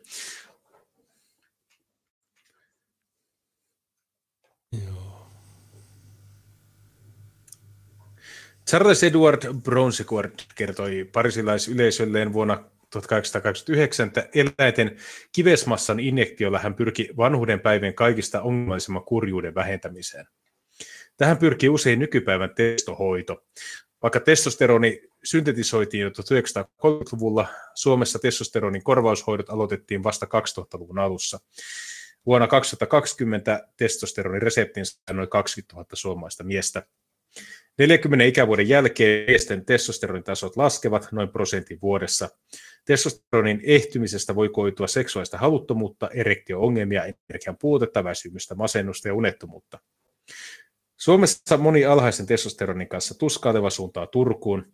Siellä pitää vastaanottoaan miehisiin ongelmiin erikoistunut kliinisen fysiologian erikoislääkäri dosentti Juhana Piha, jolla on seksuaalilääketieteen eurooppalainen erityispätevyys. Hän hoitaa yli 2000 miestä vuodessa. Puolen tunnin vastaanottoajat venyvät kuolema usein yli tunnin mittaisiksi. Kun näistä asioista puhuu, ei saa olla kiire. Testo vaatii kokonaisvaltaista otetta, koska se vaikuttaa psyykkiseen, seksuaaliseen ja somaattiseen hyvinvointiin. Reseptiin tarvitaan testosteronin puutteesta kertovat oireet ja vähintään kaksi verikoetta, jotka osoittavat tasojen olevan matalalla. Tulkinta siitä, mikä matala taso on, vaihtelee sitten jonkin verran. Esimerkiksi Huussin laboratoriossa miesten normaalin vaihteluvälin alarajana pidetään 10 nanomolia litrassa, yksityisessä Synlapissa se on 8. Pihan mukaan urologit ovat melko yksimielisiä siitä, että noin 12 tasolla voidaan aloittaa hoitokokeilu, jos oireiden muut mahdolliset syyt on poissuljettu. Hormoniasioihin erikoistuneet endokrinologian erikoislääkärit ovat yleensä haluttomampia määräämään testohoitoja. Lääkärissä on selvästi kaksi koulukuntaa, piha sanoo. Miehet ovat usein hirveän huonossa kunnossa tullessaan pihaan vastaanotolle. Hän kertoo nähneensä, kuinka testohoidot palauttavat elämänilon, seksuaalisuuden, jossain tapauksessa myös työkyvyn. Joka ikinen päivä hämmästyn, kuinka tuonne pieni lihasinjektio voi muuttaa kaiken.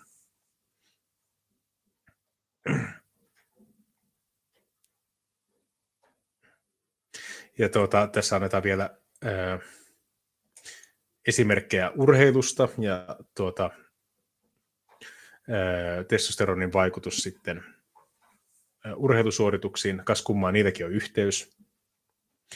Kaksi olympiakultaa naisten 800 metrin juoksussa voittaneella Kaster Semenialla on ollut suuri etu kilpaisisääriinsä nähden.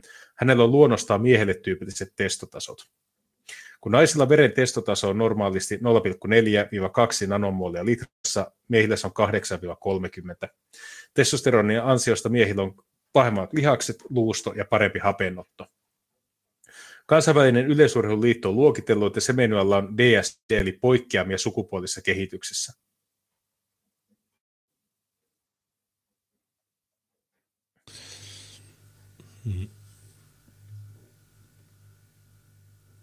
Vuonna 2018 kansainvälinen yleisurheiluliitto linjasi, että pystyäkseen juoksemaan keskimatkoilla naisten sarjassa DSD-urheilijan pitää laskea testotasonsa alle viiteen. Urheilumaailmassa kiistaa ovat herättäneet myös sukupuoltaan korjanneet transnaiset. Karoli Huven sanoi heidän epäilemättä hyötyvän fyysisesti siitä, että he ovat syntyneet miehen kehoon. Jos on käynyt läpi murrosian poikana, silloin on keskimäärin pidempi, vahvempi, hapeuttokyvyltään parempi kuin tytön keho on syntynyt. Etu ei, etu ei tavallisesti häviä, vaikka käyttäisi aikuisia mieshormonia tukahduttavia hoitoja. Testosteroni jättää jälkensä. Muistatko, kun Vapaavuori, oliko se Vapaavuori, joka tuon esitti, että tuota, no, transnaiset pitää saada pois naisten kisoista, kun ne pärjäsivät liian hyvin? Öö, en, en muista sitä, mutta joo, on ollut paljon muita ainakin, jotka on tota, vaatinut. Mutta... Niin, Valavu, ah, Valavuori. Niin Valavuori, se. anteeksi, ei, ei Vapaavuori. joo. joo, no nyt muistan. Joo. Hmm. Niin, niin kun hän sanoi tuo, että ne pitää saada sitä pois, niin sillä on mona mikä se on, Bing vai Bling vai mikä, mikä helvetti se on, niin se, sehän aloitti tuota, tykittelemään sen kaikille yhteistyökumppaneille, että, että voiko, voiko teille toimia tämmöinen transfobinen tyyppi. Hän väittää, että miehet saa e-, etuja naisten sarjassa. Ja sitten tässä on Karoli Huve, joka sanoo, että joo, kyllä ne saa, kun ne on miehiä. Niin, tota, ne on parempia kuin naiset. Niin.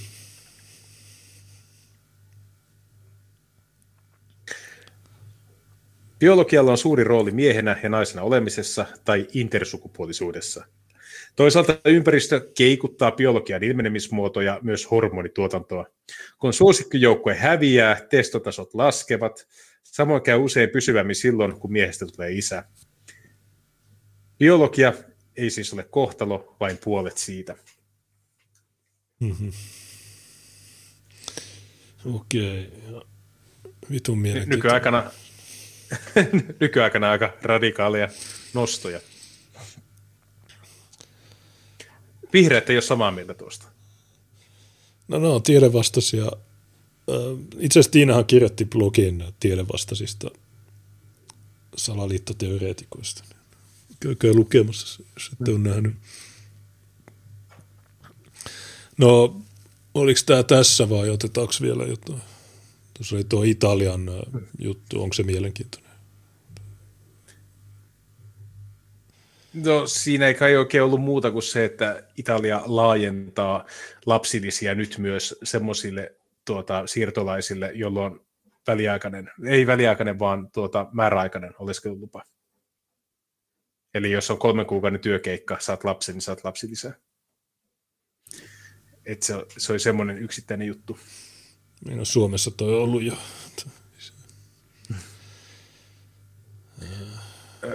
Käydään tuo Iltalehden juttu tuosta vihreästä ehdokkaasta vielä. Niin, no heitä se. se, se, se juu, mä, mä, laitoin sen, laitoin sen jo sinne ryhmään, muistaakseni. Okay. Joo, saa alimpana. Joo.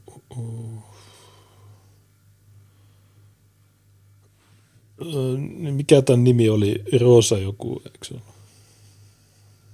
Riikka Siivonen. Niin.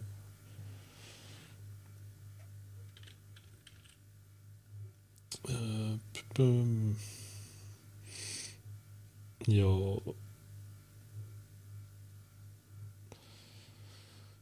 Kuukautiset kaikille teema herätti hämmennystä. Okei. Okay. Sofia Oksanen kommentoi Twitterissä, harvemmin sanon, että on menty liian pitkälle. Vihreiden aluevaaliehdokas porilainen Riikka Siivonen lähestyy vaalikansaa varsin erikoisella teemalla. Vihreäksi feministiksi tunnustautuva Siivonen kertoo vihreiden vaalisivustolla, että hänelle tärkeä juttu aluevaaleissa on kuukautiset kaikille.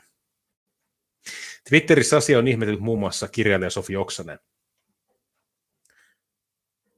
Mielenkiintoinen tavoite. Kynekologina kiinnostuin, miten ehdokas tämän aikoo toteuttaa, lääkäri Tuuli Soini kirjoittaa. Jotkut kommentaattorit arvelevat, että kysymys on kirjoitusvirheestä ja että siivonen tarkoittaa maksuttomia kuukautissuojia. Ja näinhän asia on. Tarkoitin maksuttomia kuukautisia kaikille, joilla ne ovat, eli halusin puhua kuukautisköyhyydestä, jota on myös Suomessa.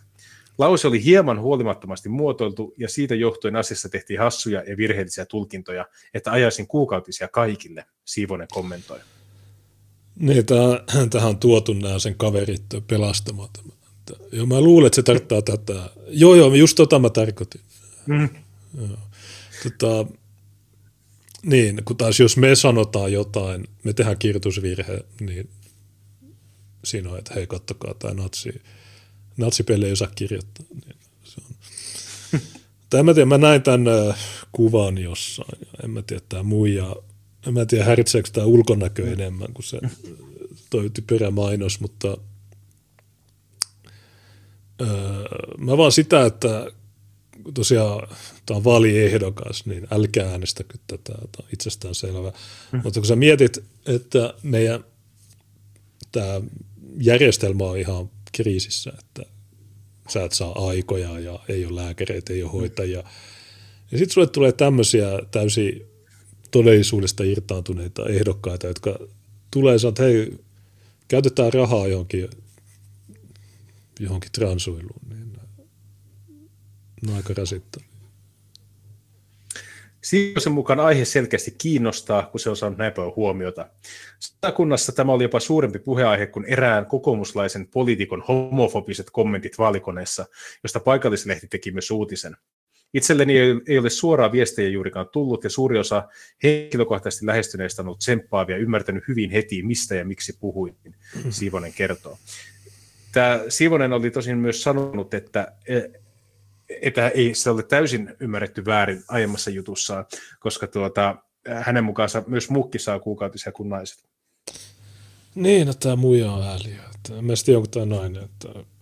Mutta käytännössä kaikki siivoset tai julkisuudessa olevat, niin on tämmöisiä Stacy Siivonen ja sitten tämä, niin en mä tiedä mitä, no sunnuntaina pitää katsoa tämän, kun meillä on se vaaliseuranta, niin pitää katsoa paljon tämä saa. Mä en usko, että tämä paljon saa, mutta tietysti voihan tämä olla joku, en mä tiedä, onko tämä joku toimittajan kaveri vai onko tämä, onko tämä aihe vaan nyt niin tärkeä näille toimittajille, että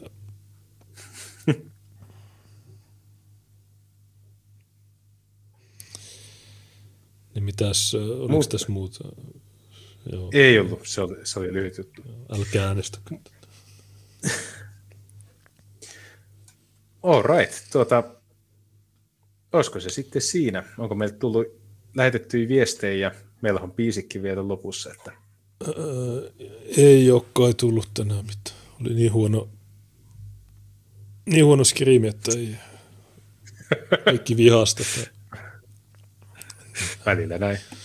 Joo, jihadistit ja Tarja Mankkinen ei, ei, ei, ei herättänyt keskustelua, ei mitään. Mutta tuota, joo, no, no biisit, kerro vähän biiseistä. Tuossa, tuossa alussa ää, oli paljon ihmisiä, jotka vihas sitä. Mä bännäsin ne kaikki, kaikki jotka inisi, mä bännäsin. Mm.